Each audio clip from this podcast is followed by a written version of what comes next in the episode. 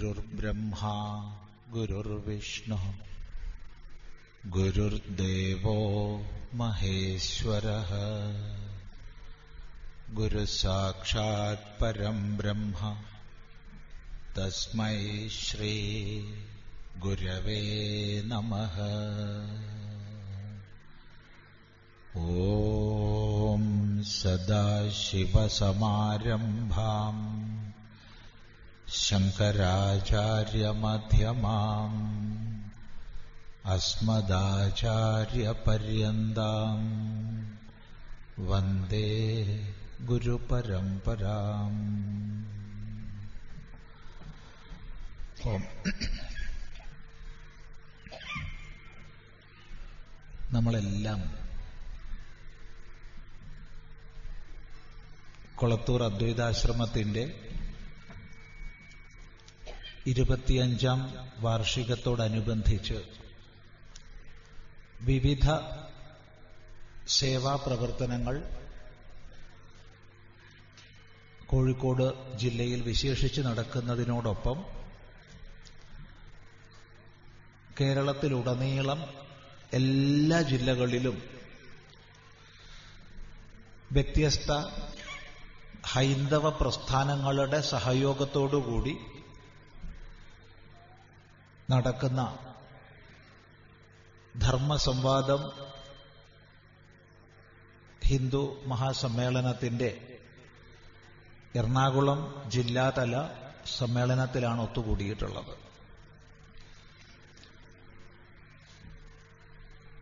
ഇന്നത്തെ സാഹചര്യത്തിൽ ഇത്തരമൊരു ധർമ്മസംവാദ വേദിയിൽ ചിന്തിക്കേണ്ടുന്ന എല്ലാ വിഷയങ്ങളും ഒരു സ്ഥലത്തെ പ്രഭാഷണത്തിൽ വരില്ല. വരുത്താൻ കഴിയില്ല. എല്ലാ ജില്ലകളിലും ആകുമ്പോഴേക്ക് അത് വരും വരാം. ഇത് പറയാൻ കാരണം വർത്തമാനകാലത്തിൽ അത്രക്കേറെ വിഷയങ്ങൾ ഗൗരവത്തോടുകൂടി നമ്മൾ ചിന്തിക്കേണ്ടതുണ്ട്. അത്തരം ചിന്തകളിലൂടെ നമുക്ക് ലഭിക്കേണ്ടുന്ന സന്ദേശം ഒന്നാണ് ഒന്ന് മാത്രം. ഇവിടെയുള്ള ഹൈന്ദവ സമാജത്തിനോ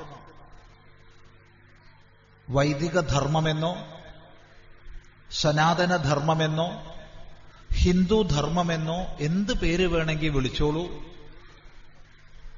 ഈ ധർമാവലംബികളായവർക്ക് അറിവും ആത്മവിശ്വാസവും ആത്മാഭിമാനവും വളർത്തിയെടുക്കണം. ഒരു തരം അപകർഷതയുടെ ഭാരം പേറി നടക്കുന്നവരായി നമ്മുടെ വരും തലമുറ കഴിയരുത്. അതിനുതകുന്ന ചിന്തകളെ സമാജവുമായി പങ്കുവെക്കുകയാണ് മുഖ്യമായി ഈ കാര്യപരിപാടിയിലൂടെ ഉദ്ദേശിച്ചിട്ടുള്ളത്. ഒട്ടനവധി ആചാര്യന്മാർ നമ്മുടെ സമൂഹത്തിൽ ഇന്ന് പ്രവർത്തിക്കുന്നുണ്ട്. സന്യാസിമാരും ഗൃഹസ്ഥന്മാരും ഒക്കെ ആയിട്ട് ബ്രഹ്മചാരിമാരും ഒക്കെ ആയിട്ട് ധാരാളം ആചാര്യന്മാർ നമ്മുടെ സമൂഹത്തിൽ പ്രവർത്തിക്കുന്നുണ്ട്. അവരിൽ നിന്നൊക്കെ പ്രചോദനം ഉൾക്കൊണ്ടുകൊണ്ട് എത്രയോ പ്രസ്ഥാനങ്ങൾ നമ്മുടെ സമൂഹത്തിൽ പ്രവർത്തിക്കുന്നുണ്ട്. അതിന്റെയൊക്കെ ഫലം നിശ്ചയമായും നമ്മുടെ സമൂഹത്തിൽ ഏറെ താമസമില്ലാതെ പ്രകടമാക്കും. ഒരു സംശയവുമില്ല. ഇന്ന് നമ്മൾ അനുഭവിച്ചുകൊണ്ടിരിക്കുന്ന സമാജത്തിന്റെ സ്ഥിതി ഏതാനും ദശകങ്ങളായി ഇവിടെ അനുവർത്തിച്ചു വരുന്ന ഒരു ഹിന്ദു വിരുദ്ധമായ പ്രചരണ പ്രവർത്തനങ്ങളുടെ പരിണാമമാണ്. അതുകൊണ്ട് തന്നെ ഇന്നത്തെ നമ്മുടെ അവശ്യ കർത്തവ്യമാണ് ഹിന്ദു ധർമ്മത്തിന്റെ ശരിയായ ഭാവത്തെ സമൂഹത്തിന് പകർന്നു നൽകി. ആത്മാഭിമാനമുള്ളൊരു സമൂഹമായി. ഇനിയും അപകർഷതയുടെ ഭാരം പേറി നടക്കേണ്ടവരല്ല നമ്മളെന്ന തിരിച്ചറിവോടുകൂടി ഈ സമാജത്തെ പാകപ്പെടുത്തേണ്ടത്. അതിന് ഒരു പതിനായിരത്തിലൊന്ന് അംശമെങ്കിലും ഇത്തരം സംവാദങ്ങളെ കൊണ്ട് നൽകാൻ കഴിഞ്ഞാൽ എന്താണോ ഇതിന്റെ സംഘാടകര് ഇതുകൊണ്ട് ലക്ഷീകരിച്ചത് ആ ദൗത്യം കൃതാർത്ഥമാകും. ഒരു പതിനായിരത്തിലൊന്ന് അത്ര മതി. അത്രേ ഉദ്ദേശിക്കുന്നുള്ളൂ.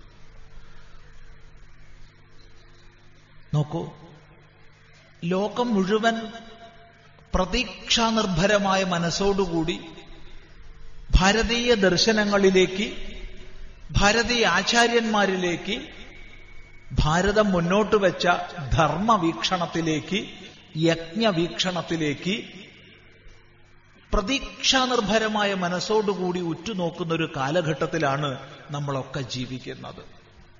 ലോകം ഇന്ന് അഭിമുഖീകരിക്കുന്ന പ്രതിസന്ധികൾ അവ മതങ്ങൾ ഉയർത്തിവിടുന്ന രക്തപ്പുഴകളായാലും തിരക്കേടില്ല.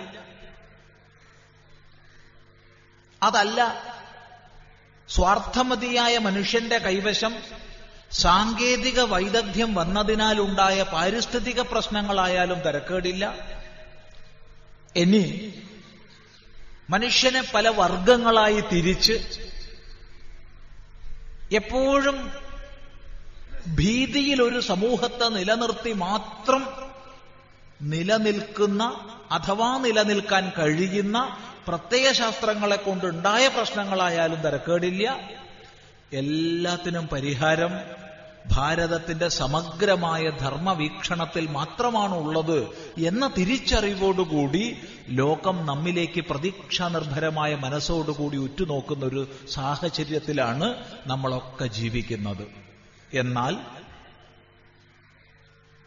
അതിനനുസൃതമായി ഭാരതത്തിൽ മൊത്തത്തിലൊരു ഉയർച്ച കാണപ്പെടുന്നുണ്ടെങ്കിലും എന്തോ അതിനൊക്കെ പുറംതിരിഞ്ഞു നിന്നുകൊണ്ട്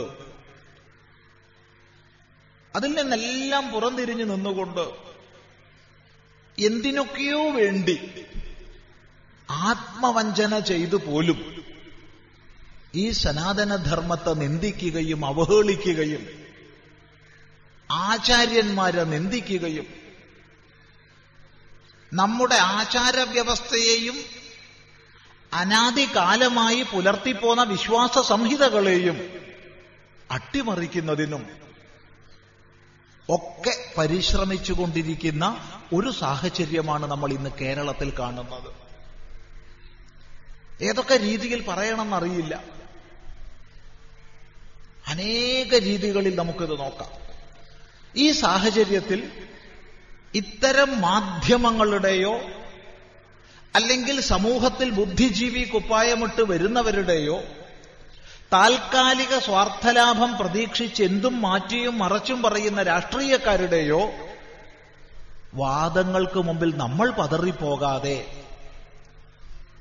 അവർ കാണിക്കുന്ന ചിത്രങ്ങളെ നമ്മൾ കണ്ട് വിശ്വസിക്കാതെ വസ്തുനിഷ്ഠമായി പഠിക്കാനും ഈ ധർമ്മത്തിന്റെ അനാദിയായ പാരമ്പര്യത്തിന്റെ മഹിമ മനസ്സിലാക്കി ശാസ്ത്രത്തിനനുസൃതമായി സ്വന്തം ആചാരങ്ങളെ ചിട്ടപ്പെടുത്തി ആചാരശുദ്ധിയോടുകൂടി ആത്മാഭിമാനത്തോടുകൂടി ജീവിതം നയിക്കാനും നമ്മൾ തയ്യാറാവണം എന്നുള്ളതായിരിക്കണം ഇതിൽ നിന്ന് നമ്മൾ സ്വീകരിക്കേണ്ട സന്ദേശം. എന്തുകൊണ്ടെന്നാൽ ഇവിടെ ഇപ്പൊ സൂചിപ്പിച്ചതെല്ലാം നമ്മുടെ സമൂഹത്തിൽ നടക്കുകയാണ്. എല്ലാം വളരെ ആസൂത്രിതമായിട്ട്.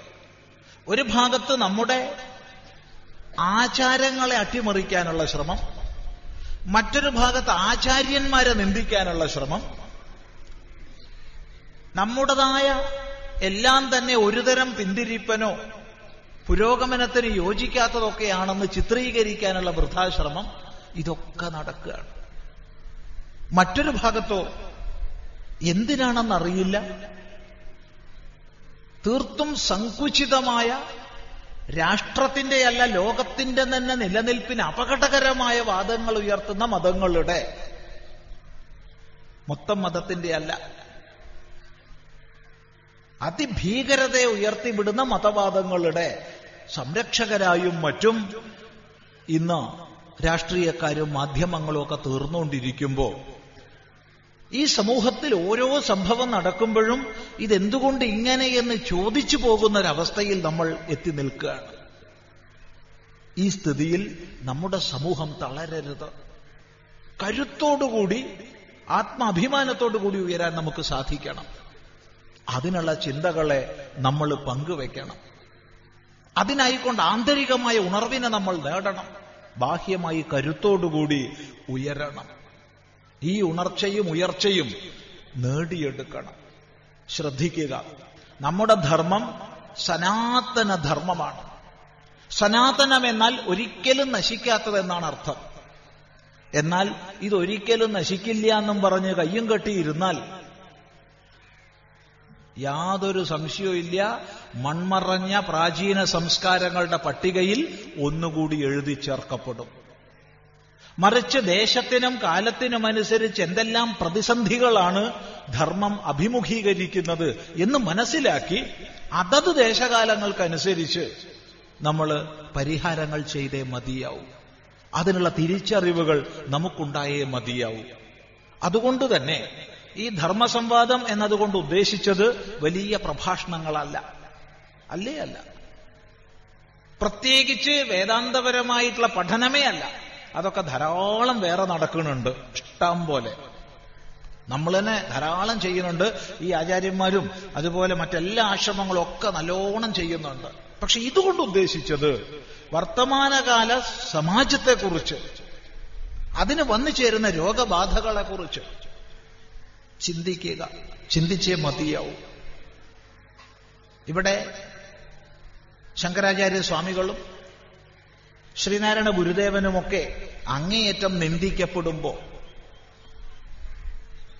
ശ്രീനാരായണ ഗുരുദേവനെ കുരിശിലേറ്റി ചിത്രീകരിച്ചു. അതെ കുരിശിൽ തറയ്ക്കപ്പെട്ട ശ്രീനാരായണ ഗുരുദേവൻ. ശങ്കരാചാര്യ സ്വാമികളോ നമ്മുടെ ക്യാബിനറ്റ് മന്ത്രി തന്നെ പറഞ്ഞു ഇ എം എസ് നമ്പൂതിരിപ്പാടിനുണ്ടായിരുന്ന അത്ര അറിവോ ജനസമ്മതിയോ ശങ്കരാചാര്യർക്ക് ഉണ്ടായിരുന്നില്ല അതും ശങ്കര സർവകലാശാലയുടെ പ്രാദേശിക കേന്ദ്രത്തിൽ പ്രസംഗിക്കുമ്പോൾ മന്ത്രി സുധാകരൻ ഒന്ന് ആലോചിച്ചു നോക്കൂ. ഒരു പ്രശ്നവും ഹിന്ദു സമൂഹത്തിന് ഉണ്ടായിട്ടില്ല ഏതാനും പേര് ദുഃഖിച്ചിട്ടുണ്ടാവും. ഏതാനും പേര് പ്രതികരിച്ചിട്ടുണ്ടാവും. പക്ഷെ ബഹുസമൂഹത്തിൽ വലിയ പ്രശ്നം ഉണ്ടായിട്ടില്ല. ഉണ്ടായിട്ടുണ്ടെങ്കിൽ ഇങ്ങനെയല്ല. അതിന് മാപ്പ് പോലും ഇതുവരെ പറഞ്ഞിട്ടില്ല. ഇതുവരെ മാപ്പ് പോലും പറഞ്ഞിട്ടില്ല. ഇപ്പോഴും അദ്ദേഹത്തിന്റെ ആ നിന്ദ നിലനിൽക്കുകയാണ്. ചിന്തിക്കുക നമ്മൾ.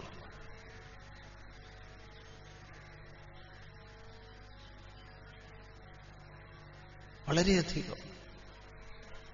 അതുപോലെ തന്നെ ഓരോ ആചാരത്തെയും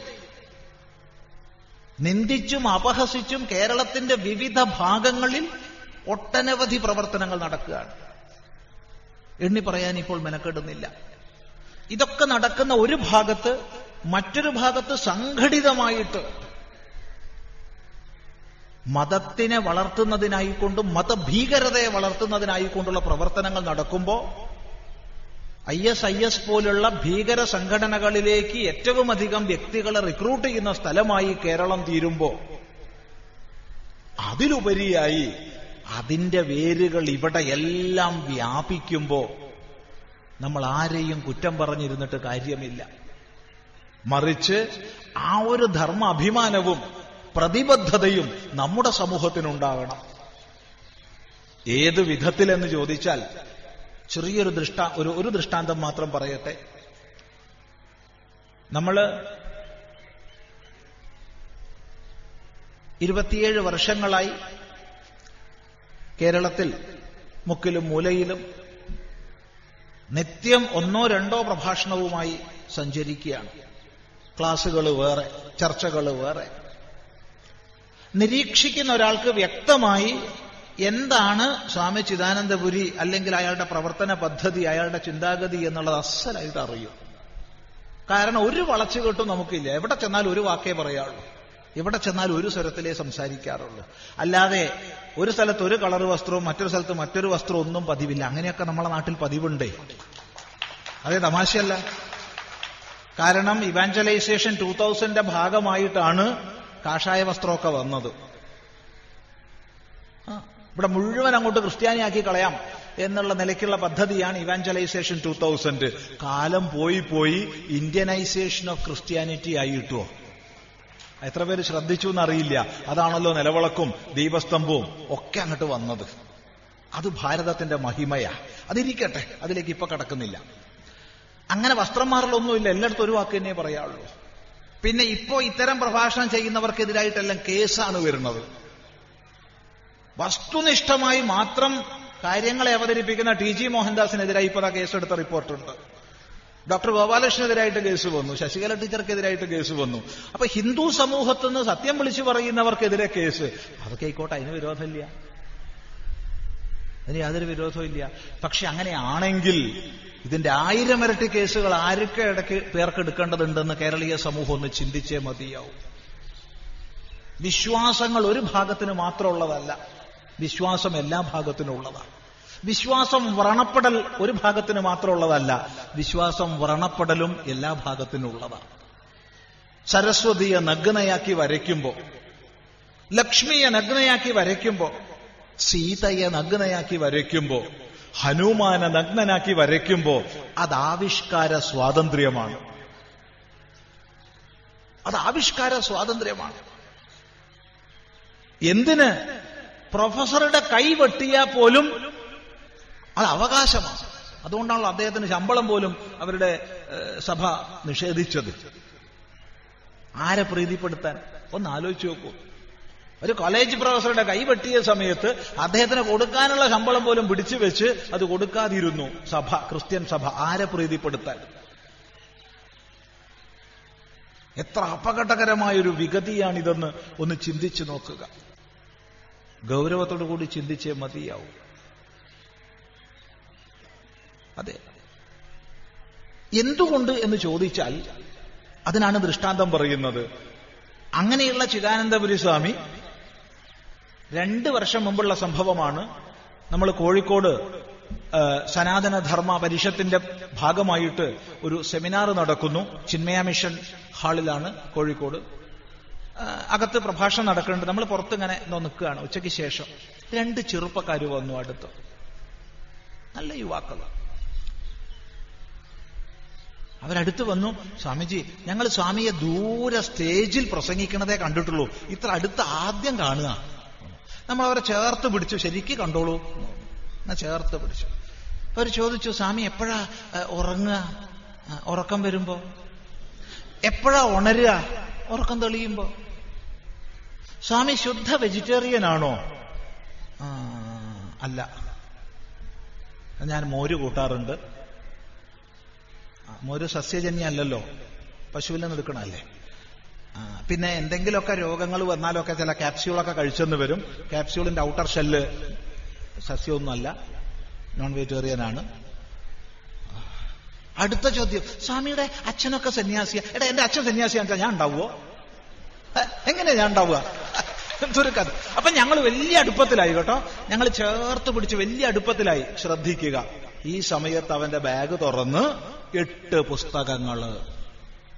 Understand Islam Islam the right way Islam the path to salvation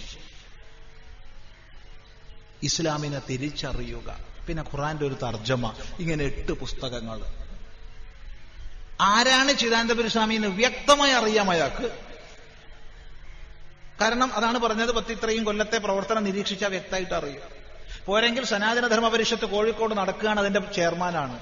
ആ വ്യക്തിക്കാണ് ഇത് കൊടുക്കുന്നത് ആ ചെറുപ്പക്കാരെ നമ്മൾ എത്രമാത്രം സ്നേഹിച്ചു എന്നറിയോ ഈ ഒരു മനോഭാവം സ്വന്തം ധർമ്മത്തിന്റെ ഉത്കർഷത്തിന് വേണ്ടി പ്രവർത്തിക്കാൻ ഈ ഒരു മനോഭാവം എന്ന് ഹിന്ദു സമൂഹത്തിനുണ്ടാവും.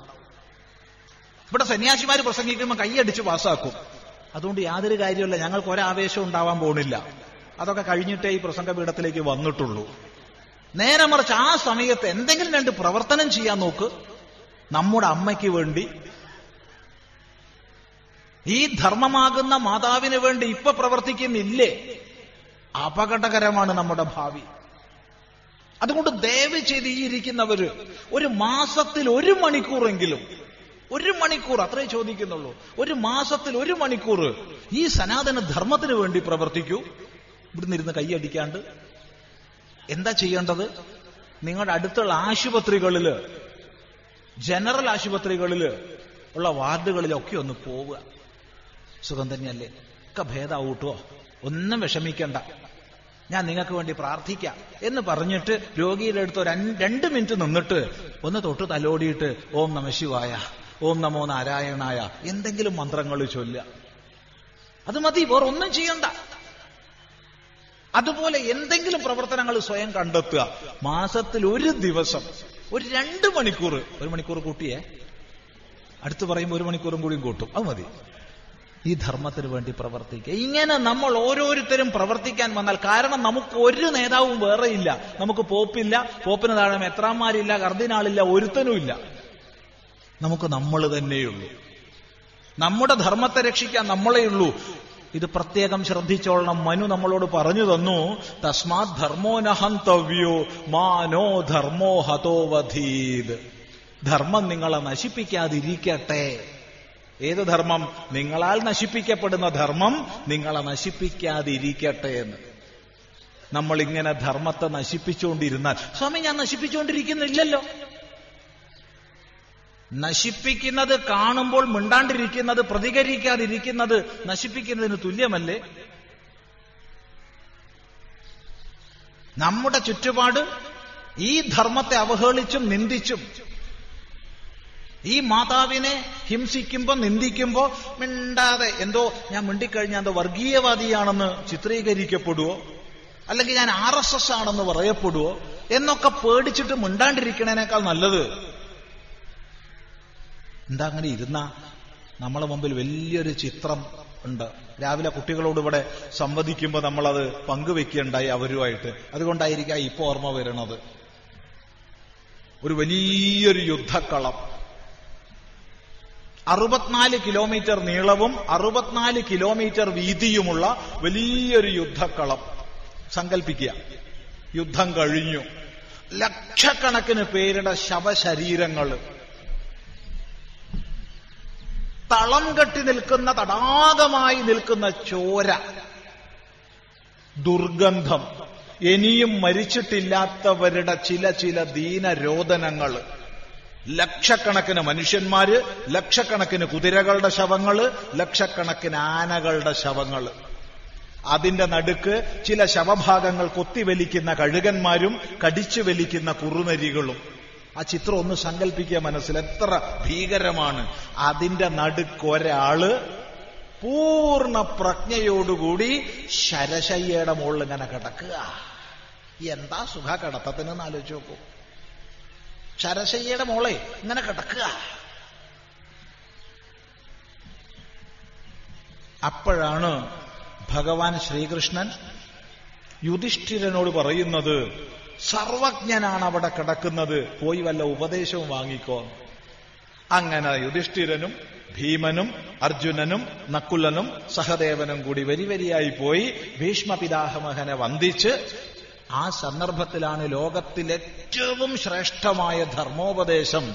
മഹാഭാരതത്തിൽ രണ്ട് പർവങ്ങളിൽ നിറഞ്ഞു നിൽക്കുന്ന ധർമ്മോപദേശം ഭീഷ്മര് കൊടുക്കുന്നത്. ചോദ്യം ഒന്ന് ഭീഷ്മർക്ക് ഈ ജ്ഞാനം പുതുതായിട്ട് ഇപ്പൊ കിട്ടിയതാണോ? ഇവിടെ കിടക്കുമ്പോ? അല്ല. പിന്നെന്തുകൊണ്ട് ഇപ്പൊ ഉപദേശിക്കാൻ അർഹത വന്നു? ചിന്തിച്ചോളാം. പറയാൻ പോകുന്നില്ല. നിങ്ങൾ പോകുമ്പോൾ ചിന്തിച്ചോളണം. എന്തുകൊണ്ട് ഇങ്ങനെ കിടക്കേണ്ടി വന്നു? അവിടെ കിടക്കുമ്പോ ചെറുപ്പം തൊട്ട് പലതിനും പലതിനും വേണ്ടി തെറ്റുകൾക്ക് കൂട്ടുനിന്നതും തെറ്റുകൾ കണ്ടപ്പോൾ മിണ്ടാതിരുന്നതും അതിനാൽ തന്നെ പാപം വന്നു ചേർന്നതുമായ ചിത്രങ്ങൾ ആ മനസ്സിലൂടെ മിന്നിമറഞ്ഞു പോയിട്ടുണ്ടാവും. അത് വ്യാസഭഗവാൻ എഴുതിയിട്ടില്ല. നമുക്ക് ചിന്തിക്കാൻ വേണ്ടി വിട്ടു തന്നിരിക്കുക. അതിലേറ്റവും ഭീകരമായിട്ടുള്ളത് രാജസദസ്സിൽ വെച്ച് പാഞ്ചാലിയുടെ വസ്ത്രമൊരിയുകയാണ് ദുശാസനൻ. അതിന് പ്രേരണ നൽകുകയാണ് ദുര്യോധനൻ. ഒരു രാജസദസ്സിൽ വെച്ച് സ്ത്രീയുടെ വസ്ത്രം ഉരിയുന്ന ആഭാസം നടക്കുന്ന സമയത്ത് ഉണ്ട ചോറിന് കൂറ് കാണിച്ച് മുണ്ടാണ്ടിരുന്നു ഭീഷ്മര്. നേരെ മറിച്ച് നടുത്തളത്തിലേക്ക് ചാടി ഇറങ്ങിയിരുന്നെങ്കിൽ നിർത്തവിടെ നിന്ന് ഗർജിച്ചിരുന്നെങ്കിൽ ആ ആഭാസം അവിടെ നിൽക്കുമായിരുന്നു. മിണ്ടിയില്ല. അർത്ഥസ്യ ദാസാ സർവേപി നാർത്ഥോ ദാസോഹി കസ്യജിത് എന്ന് പിന്നെ പറഞ്ഞു. അതുകൊണ്ട് എന്ത് കാര്യം? ധനം ആരുടെയും ദാസനല്ല എല്ലാവരും ധനത്തിന്റെ ദാസന്മാരാ എന്ന് പറഞ്ഞു അതുകൊണ്ട് എന്ത് കാര്യം? അതുകൊണ്ട് നമ്മളും അന്നൊരു പാഞ്ചാലി രാജസദസ്സിൽ വസ്ത്രാക്ഷേപം ചെയ്യപ്പെട്ടുവെങ്കിൽ ഇന്ന് രാഷ്ട്രമാതാവ് തന്നെ വസ്ത്രാക്ഷേപം ചെയ്യപ്പെടുകയാണ്. ഈ സമയത്ത് മിണ്ടാണ്ടിരുന്നാൽ ഒരു സംശയവുമില്ല നമ്മൾക്കൊക്കെ ശരശയ്യ തയ്യാറാ. ഒരു വ്യത്യാസം മാത്രം. ഭീഷ്മര് ശരശയ്യയിലേക്ക് സ്വയം കടന്നതാ. നമ്മളെ പിടിച്ച് കടത്തും ചിലര്. ഉറപ്പാ. അതിലേക്ക് ഏറെയൊന്നുമില്ല. കാരണം രണ്ടായിരത്തി പതിനൊന്നിലെ ഇന്ത്യ ഗവൺമെന്റിന്റെ സെൻസസിന്റെ പബ്ലിഷ് ചെയ്ത റിപ്പോർട്ട് അനുസരിച്ച് പോപ്പുലേഷൻ ഗ്രോത്ത് റേറ്റ് കേരളത്തിൽ ഒന്ന് പോയിന്റ് നാല് ശതമാനമാണ് ക്രിസ്ത്യാനിക്ക്. രണ്ട് പോയിന്റ് എട്ടാണ് ഹിന്ദുവിന്. പന്ത്രണ്ട് പോയിന്റ് എട്ടാണ് മുസൽമാന്.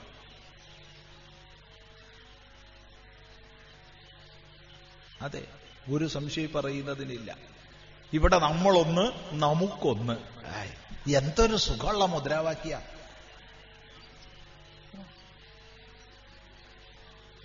നമ്മളൊന്ന് നമുക്കൊന്ന്. പിന്നെ നമ്മൾ രണ്ടും ചേർന്നല്ലേ ഒന്നാവൂ. അപ്പൊ നമുക്ക് അര പോരെ. അതും പോരായൊന്നുമില്ല അപ്പൊ പിന്നെ വേണ്ടെന്നായാൽ എന്താ ഒരു പ്രശ്നവുമില്ല.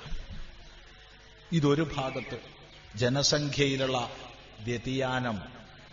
ഇനി മറ്റൊരു ഭാഗത്ത് ഏത് സമൂഹമാണോ സാമ്പത്തികമായി താഴെ തട്ടിലേക്ക് പോകുന്നത് അവർ ചവിട്ടി മതിക്കപ്പെടും മറ്റുള്ളവരാൽ. നിങ്ങൾ ഈ ആലുവയിൽ ജീവിക്കുന്നവരും ഇവിടെ ആലുവക്കാരല്ല എറണാകുളത്ത് എല്ലാ സ്ഥലങ്ങളിൽ നിന്നുള്ളവരും ഉണ്ടെന്നറിയാം. അവനവൻ ഏത് പ്രദേശത്തു നിന്നാണോ വന്നത് അവിടെ നാൽപ്പത് കൊല്ലം മുമ്പ് ബിസിനസ് എത്രമാത്രം എങ്ങനെയൊക്കെയായിരുന്നു അവിടുത്തെ ഒരു റേഷ്യോ ഇപ്പൊ എങ്ങനെയാണ്? ഒന്ന് പഠിക്കൂ. ഒരു ഇരുപത് കൊല്ലം മുമ്പ് എങ്ങനെയായിരുന്നു അവിടുത്തെ ബിസിനസിന്റെ റേഷ്യോ? ഇപ്പൊ എങ്ങനെയാണ്? ഒന്ന് പഠിക്കൂ. ഇങ്ങനെ അലംഭാവത്തിൽ നമ്മൾ കഴിഞ്ഞാൽ എങ്ങോട്ടാണ് നമ്മുടെ പോക്ക്? ഭൂത്യേന പ്രമതിതവ്യം കുശലാന പ്രമതിതവ്യം ഐശ്വര്യത്തിനായിക്കൊണ്ട് എന്ത് ചെയ്യണോ അതിൽ നിന്ന് മടിച്ചു പിന്മാറാൻ പാടില്ലെന്നും ആത്മരക്ഷയ്ക്ക് വേണ്ടി എന്ത് ചെയ്യണോ അതിൽ നിന്ന് മടിച്ചു പിന്മാറാൻ പാടില്ലെന്നും വേദത്തിൽ ഋഷിമാര് നമ്മളോട് പറഞ്ഞു തന്നു.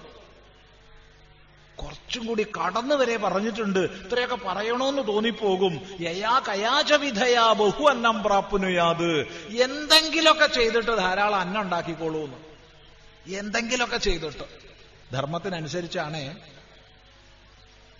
എന്നിട്ടും നമ്മൾ ഇങ്ങനെയായി പോയിച്ചാൽ ചിന്തിക്കുക. അതുകൊണ്ട് എല്ലാം നഷ്ടപ്പെട്ടു എന്ന് പറഞ്ഞ് നിരാശാബോധത്തിലേക്ക് പോവാനല്ല ഈ പറഞ്ഞത്. പക്ഷെ ഈ പോക്ക് അപകടകരമാണ്. അതുകൊണ്ട് ഐക്യത്തോടുകൂടി ഏതേത് മേഖലയിൽ ഉയരാൻ സാധിക്കുമോ? കൃഷിയിൽ കച്ചവടത്തിൽ പരസ്പര സഹകരണത്തിലൂടെ ഐശ്വര്യ സമൃദ്ധമായ അവസ്ഥ നമുക്കുണ്ടാക്കാൻ കഴിയണം. ഉണ്ടാക്കാൻ കഴിയണം. അതിന് സമാജത്തെ ഏകീകരിക്കുന്ന സങ്കേതങ്ങളായി നമ്മുടെ ക്ഷേത്രങ്ങൾ തീരണം. ഇവിടെ പണം പിരിച്ചിട്ട് കോടിക്കണക്കിന് കത്തിച്ചങ്ങോട്ട് തീർക്കുക ചെയ്യാം എവന്റെ ക്ഷേത്രത്തിൽ ഉത്സവത്തിന് കരിമരുന്ന് പ്രയോഗം നടിച്ചു. അപ്പൊ അയൽവാസി ക്ഷേത്രക്കാരൻ പറഞ്ഞു ഗംഭീര കരിമരുന്ന് പ്രയോഗം. മൂന്നാമത്തവൻ പറഞ്ഞു അതിഗംഭീര കരിമരുന്ന് പ്രയോഗം. നാലാമത്തവൻ മലയാളം പണ്ഡിറ്റിന്റെ അടുത്തേക്ക് പോവുക. നോട്ടീസ് അടിക്കുക ഒരു വാചകം പറഞ്ഞു തരുമോ കാരണം ഗംഭീരവും അതിഗംഭീരവും കഴിഞ്ഞു. ഇനിയിപ്പോ എന്താ എന്നിട്ട് കോടിക്കണക്കിന് രൂപ നിമിഷങ്ങളെ കൊണ്ട് കത്തിച്ചു തീർക്കുകയാണ്. ഇത്രക്കൊക്കെ പണം ഉണ്ടോ നമുക്ക് കത്തിച്ചു തീർക്കാൻ? ഒന്ന് മാറി ചിന്തിക്കണ്ടേ. ഇത് പറഞ്ഞപ്പോ ഒരു ക്ഷേത്ര പ്രസിഡന്റ് പറഞ്ഞു സ്വാമി അങ്ങനെ പറയുന്നത് ശരിയല്ല. അനാദികാലമായിട്ടുള്ള ആചാരമാണ് ഇതൊക്കെ. അതിനൊക്കെ നിർത്താൻ പറ്റും എടേ വെടിമരുന്ന് കണ്ടുപിടിച്ചിട്ട് കാലം എത്രയായി? അനാദികാലേ രണ്ടര നൂറ്റാണ്ടേ ആയിട്ടുള്ള വെടിമരുന്ന് കണ്ടുപിടിച്ചിട്ട്. അതിനുമുമ്പ് വെടിമരുന്ന് ഇല്ല ലോകത്തിൽ. പിന്നെ എങ്ങനെ അനാദികാലായിട്ട് ക്ഷേത്രത്തിൽ കരിമരുന്ന് ഉണ്ടാവുക?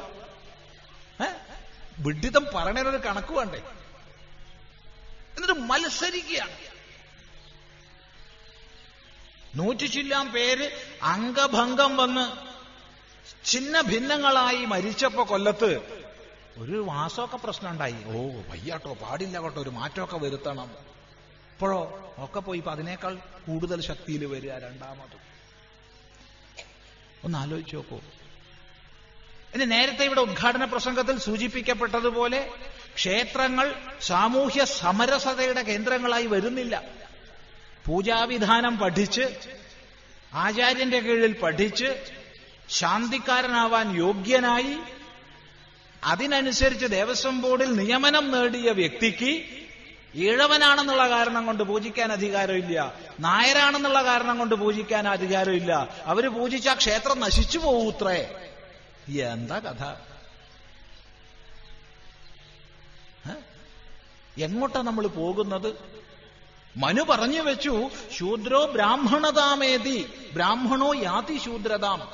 ശൂദ്രന്ന് പറയപ്പെട്ടവൻ കർമാചാരം കൊണ്ടും തപസ്സുകൊണ്ടും ജ്ഞാനം കൊണ്ടും ബ്രാഹ്മണനാവാം. ബ്രാഹ്മണൻ എന്ന് പറയപ്പെട്ടവൻ ജീവിത ശുദ്ധി ഇല്ലാതായാൽ ഇങ്ങോട്ടും വരാം. ഇത് രണ്ടും സംഭവിക്കുമെന്ന് പറഞ്ഞ മനുവിന്റെ വാക്യമാണോ നമുക്ക് പ്രമാണം? അല്ല. വേറെ പറയുന്നില്ല. പറയാൻ കൊള്ളൂല. ഇവിടെയാണ് കുറേയും കൂടിയൊക്കെ ഉണർവ് ശാസ്ത്രത്തിനനുസൃതമായി നമ്മൾ സമ്പാദിക്കേണ്ടത്. അതുകൊണ്ട് ധർമ്മബോധമുള്ളവരായി അകത്തു നിന്നും പുറമേ നിന്നും വരുന്ന പ്രശ്നങ്ങളെ ശരിയായ സമയത്ത് മനസ്സിലാക്കി ഉയരാനും ഉയർത്താനും നമുക്ക് സാധിക്കണം. ഇത് പ്രധാനമാണ്. ഈ ഉയർച്ചയും ഉണർച്ചയും എല്ലാ തലങ്ങളിലും വരണം സാമ്പത്തികമായിട്ട് വരണം. സാമൂഹികമായിട്ട് വരണം. ജനസംഖ്യയിൽ വരണം. അത് രാഷ്ട്രീയത്തിൽ ഭരണാധികാരികളെ തെരഞ്ഞെടുക്കുമ്പോൾ പ്രതിഫലിക്കണം. ഒരു സംശയമില്ല ക്രിസ്ത്യൻ സഭകൾ വ്യക്തമായി പറയുന്നു അടുത്ത ഇലക്ഷൻ ആർക്കാണ് വോട്ട് ചെയ്യേണ്ടതെന്ന്. ഒരു പ്രശ്നം ആർക്കുമില്ല. അവിടെ പോയി ക്യൂ നിന്ന് ഞങ്ങൾക്ക് വോട്ട് എന്ന് യാചിക്കാൻ ആർക്കും മടിയില്ല. മുസ്ലിം സമൂഹങ്ങൾ മഹല്ലുകളിലൂടെ പറയുന്നു ആർക്ക് വോട്ട് ചെയ്യണം. അതിലൊരു പ്രശ്നവുമില്ല. ഹിന്ദു പറഞ്ഞു കഴിഞ്ഞാൽ അത് വർഗീയം. എടേ ആ വർഗീയം നമുക്ക് ഭൂഷണാന്ന് പറഞ്ഞേക്കണം. അല്ലാണ്ടെന്താ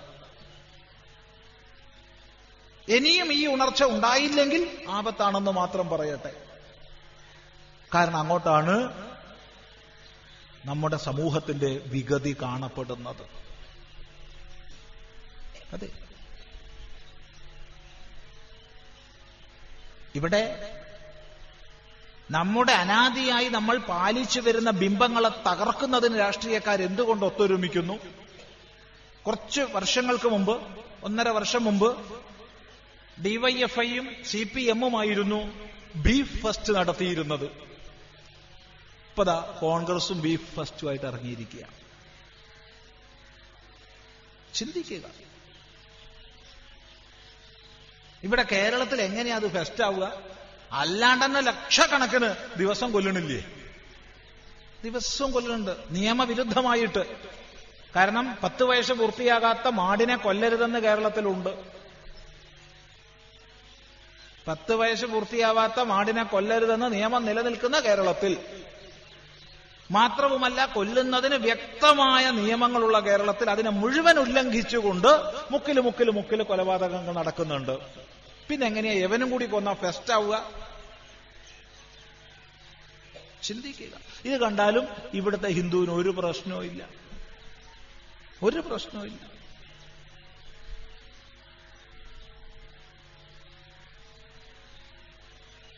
സൂചിപ്പിക്കുന്നത് അത്യപകടകരമായ ഒരു അവസ്ഥാവിശേഷം നമ്മുടെ സമൂഹത്തിന്റെ ആത്മാഭിമാനത്തെ നശിപ്പിക്കുന്നതിനുള്ള പദ്ധതി ഇവിടെ അരങ്ങേറുമ്പോ അതിന്റെ ഭാഗമായിട്ടാണ് ഈ സരസ്വതിയും ലക്ഷ്മിയും ഒക്കെ നഗ്നയായി വരയ്ക്കപ്പെടുന്നതും എല്ലാം. നമ്മുടെ മക്കൾക്ക് അറിവില്ലാത്ത ഒറ്റ കാരണമാണതിന്. വേറൊരു കാരണവുമില്ല പത്തും പതിനൊന്നും പന്ത്രണ്ടും മക്കളെ പെൺകുട്ടികളെ ഒരു മാസത്തിൽ കൊളത്തൂർ അദ്വൈതാശ്രമത്തിൽ കൊണ്ടുവരുന്നുണ്ട് ഈ മതമാറ്റവുമായിട്ട് ബന്ധപ്പെട്ട കേസിൽ. പതിനൊന്ന് പന്ത്രണ്ട് കുട്ടികൾ ഒരു മാസം. ഗ്രാജുവേഷനും പോസ്റ്റ് ഗ്രാജുവേഷനും ഒക്കെ ഉള്ളവരാ. അവരോട് ലോകത്തിലെ ഏത് വിഷയം ചോദിച്ചാലും അവർക്ക് ഉത്തരമുണ്ട്. ആ ഇന്ന സിനിമയിലെ നായിക. എത്ര പ്രാവശ്യം ചുരിദാർ മാറ്റി ഒരു ഡാൻസ് രംഗത്തിൽ ചോദിച്ചാൽ അവർ പറഞ്ഞു തരും. ഇന്ന സിനിമയിലെ നായകന്റെ ചെരുപ്പ് എന്താന്ന് ചോദിച്ചാൽ അതടക്കം പറഞ്ഞു തരും. എന്നാൽ സനാതന ധർമ്മത്തിലെ ഏതെങ്കിലും ആചാരങ്ങളെക്കുറിച്ചോ ശാസ്ത്രങ്ങളെക്കുറിച്ചോ ഋഷിമാരെക്കുറിച്ചോ ചോദിച്ചു കഴിഞ്ഞാൽ അറിയില്ല അറിയില്ല അറിയില്ല. എന്നാൽ അതേ പ്രായത്തിലുള്ള ഒരു മുസ്ലിം കുട്ടിയോട് ചോദിച്ചു നോക്കൂ. അതേ പ്രായത്തിലുള്ള ക്രിസ്ത്യൻ കുട്ടിയോട് ചോദിച്ചു നോക്കൂ. വ്യക്തമായി പറഞ്ഞു തരും എന്തൊക്കെയാണ് അവരുടെ മതത്തിന്റെ ആശയങ്ങളെന്ന് ആദർശങ്ങളെന്ന് സിദ്ധാന്തങ്ങളെന്ന്.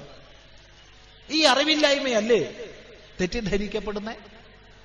ഈ അറിവില്ലായ്മയ്ക്ക് പരിഹാരം നമ്മുടെ വീടുകളിൽ നിന്നുണ്ടാവേണ്ടതല്ലേ? ചിന്തിക്കുക സനാതനധർമ്മം അതിബൃഹത്തായ ഒരു സൗധമാണെങ്കിൽ ആ സൗധം നിലനിൽക്കുന്നത് മൂന്നടിക്കല്ലുകളിലാണ്. സത്യം ധർമ്മം സ്വാധ്യായം. ഈ സത്യം ധർമ്മം സ്വാധ്യായം എന്നീ മൂന്നടിക്കല്ലുകൾക്ക് ഏതിനെങ്കിലും ഒരു ഉടവ് തട്ടിയാൽ ഈ ധർമ്മസൗധമാകെ നിലം പതിക്കും. ഇത് ഉടവ് തട്ടാതെ സംരക്ഷിക്കേണ്ടത് ഈ സമാജത്തിന്റെ കർത്തവ്യമാണ്. ആ കർത്തവ്യം നിർവഹിക്കുന്ന ജാഗ്രതയുള്ള അവസ്ഥയിലേക്ക് ഈ സമാജത്തിന് ഉയരാൻ കഴിയണം. എങ്കിൽ മാത്രമേ അപകർഷതയുടെ ഭാരം പേറാതെ നമ്മുടെ കുട്ടികൾ ജീവിക്കൂ. ഇന്ന് അപകർഷതയാ. നോക്കൂ. ദൈവത്തിന്റെ പേരിൽ പോലും അപകർഷതയാ. ചെറുപ്പക്കാർ കുട്ടികൾ ചോദിക്കും നമുക്ക് ഒരുപാട് ദൈവങ്ങളില്ലേ? എന്തോ ഒരു കുറച്ചിൽ പോലെയാ. എടേ ഒരുപാട് ദൈവമുള്ളത് മഹത്വമല്ലേ ഇതിലെന്താ കുറച്ചിലുള്ള? എനിക്ക് എത്ര ആലോചിച്ചിട്ടും പിടി കിട്ടിയിട്ടില്ല. ഈ ദാരിദ്ര്യത്തിലാണോ അഭിമാനിക്കേണ്ടത്? അല്ല സമ്പന്നതയിലാണോ അഭിമാനിക്കേണ്ടത്? എന്തിലാ അഭിമാനിക്കേണ്ടത് ഒന്ന് എന്ന് പറയുന്നതിലാണോ അഭിമാനം? അല്ല കോടിക്കണക്കിനുണ്ട് എന്ന് പറയുന്നതിലാണോ അഭിമാനം? നോക്കൂ ആയിരക്കണക്കിന് ഋഷിമാര് ഒരു മതസ്ഥാപകനല്ല ആയിരക്കണക്കിന് ഋഷിമാര്. ലക്ഷക്കണക്കിന് ഗ്രന്ഥങ്ങൾ ഒരു പുസ്തക ഒരു ഒരു പുസ്തകമല്ല. കോടിക്കണക്കിന് ദൈവങ്ങൾ എത്ര സമ്പന്നരാ നമ്മൾ ഈ സമ്പന്നതയിൽ അഭിമാനിക്കാൻ പഠിപ്പിക്കണ്ടേ കുട്ടികളെ? അതിന് പകരം ഒരു അപകർഷതയെ അവർക്കുണ്ടാവുന്നത്. എന്തുകൊണ്ടെന്നാൽ ചോദ്യങ്ങൾ അവിധം വരുമ്പോ ഉത്തരം ഉള്ളിൽ നിന്ന് അറിയാതെ വരുമ്പോ ഒരു അപകർഷത. ഒന്ന് ആലോചിച്ചു നോക്കൂ. ഇപ്പോ ഇവിടെ ഒരു ഒരാപത്തും വരാതിരിക്കട്ടെ. എന്നാലും അങ്ങനെയാണല്ലോ. ഇവിടെ എന്തെങ്കിലും ഒരു ആപത്ത് ഇപ്പൊ വന്നു എന്ന് വിചാരിക്കുക. ഇത്ര ആയിരക്കണക്കിന് ആൾക്കാർ ഒന്നിച്ച് പ്രാർത്ഥിച്ചു എന്ന് വിചാരിക്കുക. ഒരു ദൈവമേ ഉള്ളൂ എന്താ ചെയ്യാ? ഒന്ന് ആലോചിച്ചു ഞാൻ ആലോചിച്ചിട്ട് പിടി കിട്ടിയിട്ടില്ല. കാരണം എന്താന്ന് ചോദിച്ചാ എനിക്ക് വളരെ അടുത്ത് പരിചയമുള്ള ഒരാളുണ്ട്. അയാൾ ഇലക്ട്രിസിറ്റി ബോർഡിന്റെ ഉദ്യോഗസ്ഥനാ. അയാൾ എന്നോട് പറഞ്ഞതാ. മഴക്കാലം വരുമ്പോ രാത്രി ഇലക്ട്രിസിറ്റി ബോർഡിന്റെ ഓഫീസിൽ അവർ രണ്ടുപേരെ ഉണ്ടാവുള്ളൂ അത്രേ. ഒന്ന് ഇയാളും ഒന്ന് സെക്യൂരിറ്റി സ്റ്റാഫും കംപ്ലൈന്റോട് കംപ്ലൈന്റ് ആണത്രേ അവിടെ മരം വീണു ഇവിടെ പോസ്റ്റ് വീണു അവിടെ ഫ്യൂസ് പൊട്ടി ഇവിടെ കത്തുന്നു ഇവിടെ കത്തുന്നില്ല എന്നൊക്കെ പറഞ്ഞിട്ട്. അപ്പൊ ഇവർ കണ്ടുപിടിച്ച വഴി ടെലിഫോണിന്റെ റിസീവർ എടുത്തിട്ട് പുറത്തങ്ങോട്ട് വെക്കൂ അത്ര. ഈ ഒരു ദൈവമുള്ളൂ അവനും അതല്ലേ ചെയ്യാ? നേരെ മറിച്ച് നമുക്ക് വല്ല പ്രശ്നമുണ്ടോ? കോടിക്കണക്കിന് ദൈവം ഉള്ളപ്പോ അവർ പെട്ടെന്ന് മീറ്റിംഗ് കൂടി അടുത്ത് പോകേണ്ടതാണെന്ന് വെച്ചാൽ ശിവനെ പറഞ്ഞായിരിക്കും കാളപ്പുറത്ത് വേഗം പോകേണ്ടതാണ് വിഷുവിനെ പറഞ്ഞായിരിക്കും പറക്കൽ അയാൾക്ക്. അപ്പൊ അങ്ങനെ വരുമ്പോ എല്ലാവർക്കും രക്ഷ കിട്ടില്ലേ? ഒന്ന് ആലോചിച്ച് നോക്കൂ. ശൂലം വേണ്ടെടുത്ത് ശൂലം വാൾ വേണ്ടെടുത്ത് വാൾ കുന്തം വേണ്ടെടുത്ത് കുന്തം. എല്ലാ ആയുധവും ഉണ്ട്. ഒരായുധം പോലും തുരുമ്പിച്ചതില്ല. വെട്ടി വെട്ടിത്തിളങ്ങണതാ നമുക്ക് എന്തിനാ നമ്മൾ ഭയപ്പെടുന്നത്? ഏതെങ്കിലും ഒരു ദേവതയുടെ ഒരു മന്ത്രം ജപിച്ചിട്ട് സിദ്ധാക്കൂ അത് മതി. ഇനി മന്ത്രമൊന്നും അറിയില്ലേ? നാമം ജപിച്ചോളൂത്തെ. പിന്നെ എന്തിനാ ഇത്? അതുകൊണ്ട് അപകർഷകരുടെ ഭാരം പേറരുത് നമ്മളിവിടെ ഈ ധർമ്മസംവാദത്തിൽ ശരിക്കും പറഞ്ഞാൽ പതിനാല് ജില്ലയിലും വ്യത്യസ്ത പ്രഭാഷണങ്ങളാ വേണ്ടത്. ആവർത്തനമൊന്നും പാടില്ല. എന്നാലും കുറച്ചൊക്കെ ആവർത്തനം വരും. വരാതിരിക്കില്ല. ഒരാവർത്തനം വന്നു പോവുക. ഒരാൾ ഒരു പുസ്തകം കൊണ്ടുവന്നു. നമ്മളെ കാണിച്ചു. അയാൾ വലിയ ഭക്തനാ. അയ്യോ എന്ത് ഭക്തനാന്നാ? ആശ്രമത്തിൽ ക്ലാസ്സിനൊക്കെ വരും. വലിയ ഭക്തനുവാ. അയാൾക്ക് വലിയ വിഷമത്തോടു കൂടി ആ പുസ്തകം കൊണ്ടുവന്ന് സ്വാമി ഇതൊന്ന് നോക്കണം. നോക്കിയപ്പോ എന്താ വെച്ചാ കൃഷ്ണനും ക്രിസ്തുവും ജീവിച്ചിരുന്നില്ല ഇടമറുക് അതിനെന്താ കുഴപ്പം? അല്ല ഇത് കണ്ടിട്ട് സ്വാമിക്ക് ഒരു ദുഃഖവും ഇല്ലേ? എനിക്ക് എന്തിനാ ദുഃഖം? അല്ല കൃഷ്ണൻ ജീവിച്ചിരുന്നില്ല. എടാ കൃഷ്ണനില്ലെങ്കിൽ രാമനില്ലേ? രാമനില്ലെങ്കിൽ വാമനനില്ലേ? വാമനനില്ലെങ്കിൽ പരശുരാമനില്ലേ? പരശുരാമനും ഇല്ലാച്ചാൽ പിന്നെ മത്സ്യവും കൂർമ്മവും ഒക്കെ എന്തായാലും ഉണ്ടല്ലോ. നാട്ടിൽ തന്നെ എത്ര ഉണ്ട്? ഇതൊന്നും ഇല്ലാച്ചാൽ ശിവനില്ലേ? ശിവനും ഇല്ല എന്ന് പറഞ്ഞാൽ ബ്രഹ്മാവില്ലേ? മറ്റവന്റെ കാര്യം എന്താ? ഒന്ന് ആലോചിച്ച് നോക്ക്. ആകെ ഒന്നേ ഉള്ളൂ. ആ ഒന്ന് ആ ഒന്നില്ല എന്നാ പറഞ്ഞേ.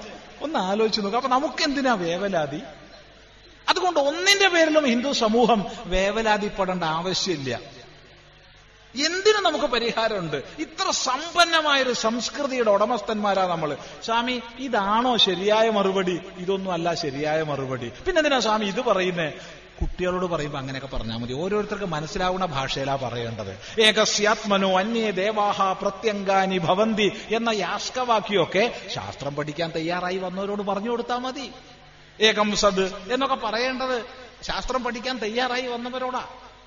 അവിടെ ഏകം എന്ന് പറഞ്ഞിട്ട് തൃപ്തി വരാതെ ആചാര്യൻ ഏകമേവ അദ്വിതീയം എന്ന് പറയുന്നത് വേദാന്തം പഠിക്കുന്നവരോട് പറഞ്ഞാൽ മതി. സാമാന്യ സമൂഹത്തോട് ഇവിധം പറഞ്ഞു കൊടുക്കുക. അഭിമാനമുള്ളവരാകട്ടെ. എല്ലാവർക്കൊന്നും വേദാന്തത്തിന്റെ അഗാധതയിലേക്കൊന്നും വേദ എല്ലാരെയും നയിക്കേണ്ട ആവശ്യമില്ല. അത് ജിജ്ഞാസുക്കളായി വരുന്നവരോ മതി. ഈ ഒരു ആത്മാഭിമാനം സമാജത്തിന് വേണം. എന്നും അപകർഷകര ഭാരം പേറി പലരുണ്ടാക്കി വിടുന്ന ചോദ്യങ്ങൾക്ക് മറുപടി പറയാൻ പഠിച്ചാ പോരാ. പത്ത് ചോദ്യം അങ്ങോട്ട് പഠിക്കാൻ ചോദിക്കാൻ പഠിക്കണം. ഒരു ചോദ്യം ചോദിക്കുമ്പോൾ തന്നെ അവന്റെ കാറ്റുപോകും കാരണം എന്താ വെച്ചാ അവൻ ചോദിച്ചേ ശീലിച്ചിട്ടുള്ളൂ ഉത്തരം പറഞ്ഞ് ശീലിച്ചിട്ടില്ല.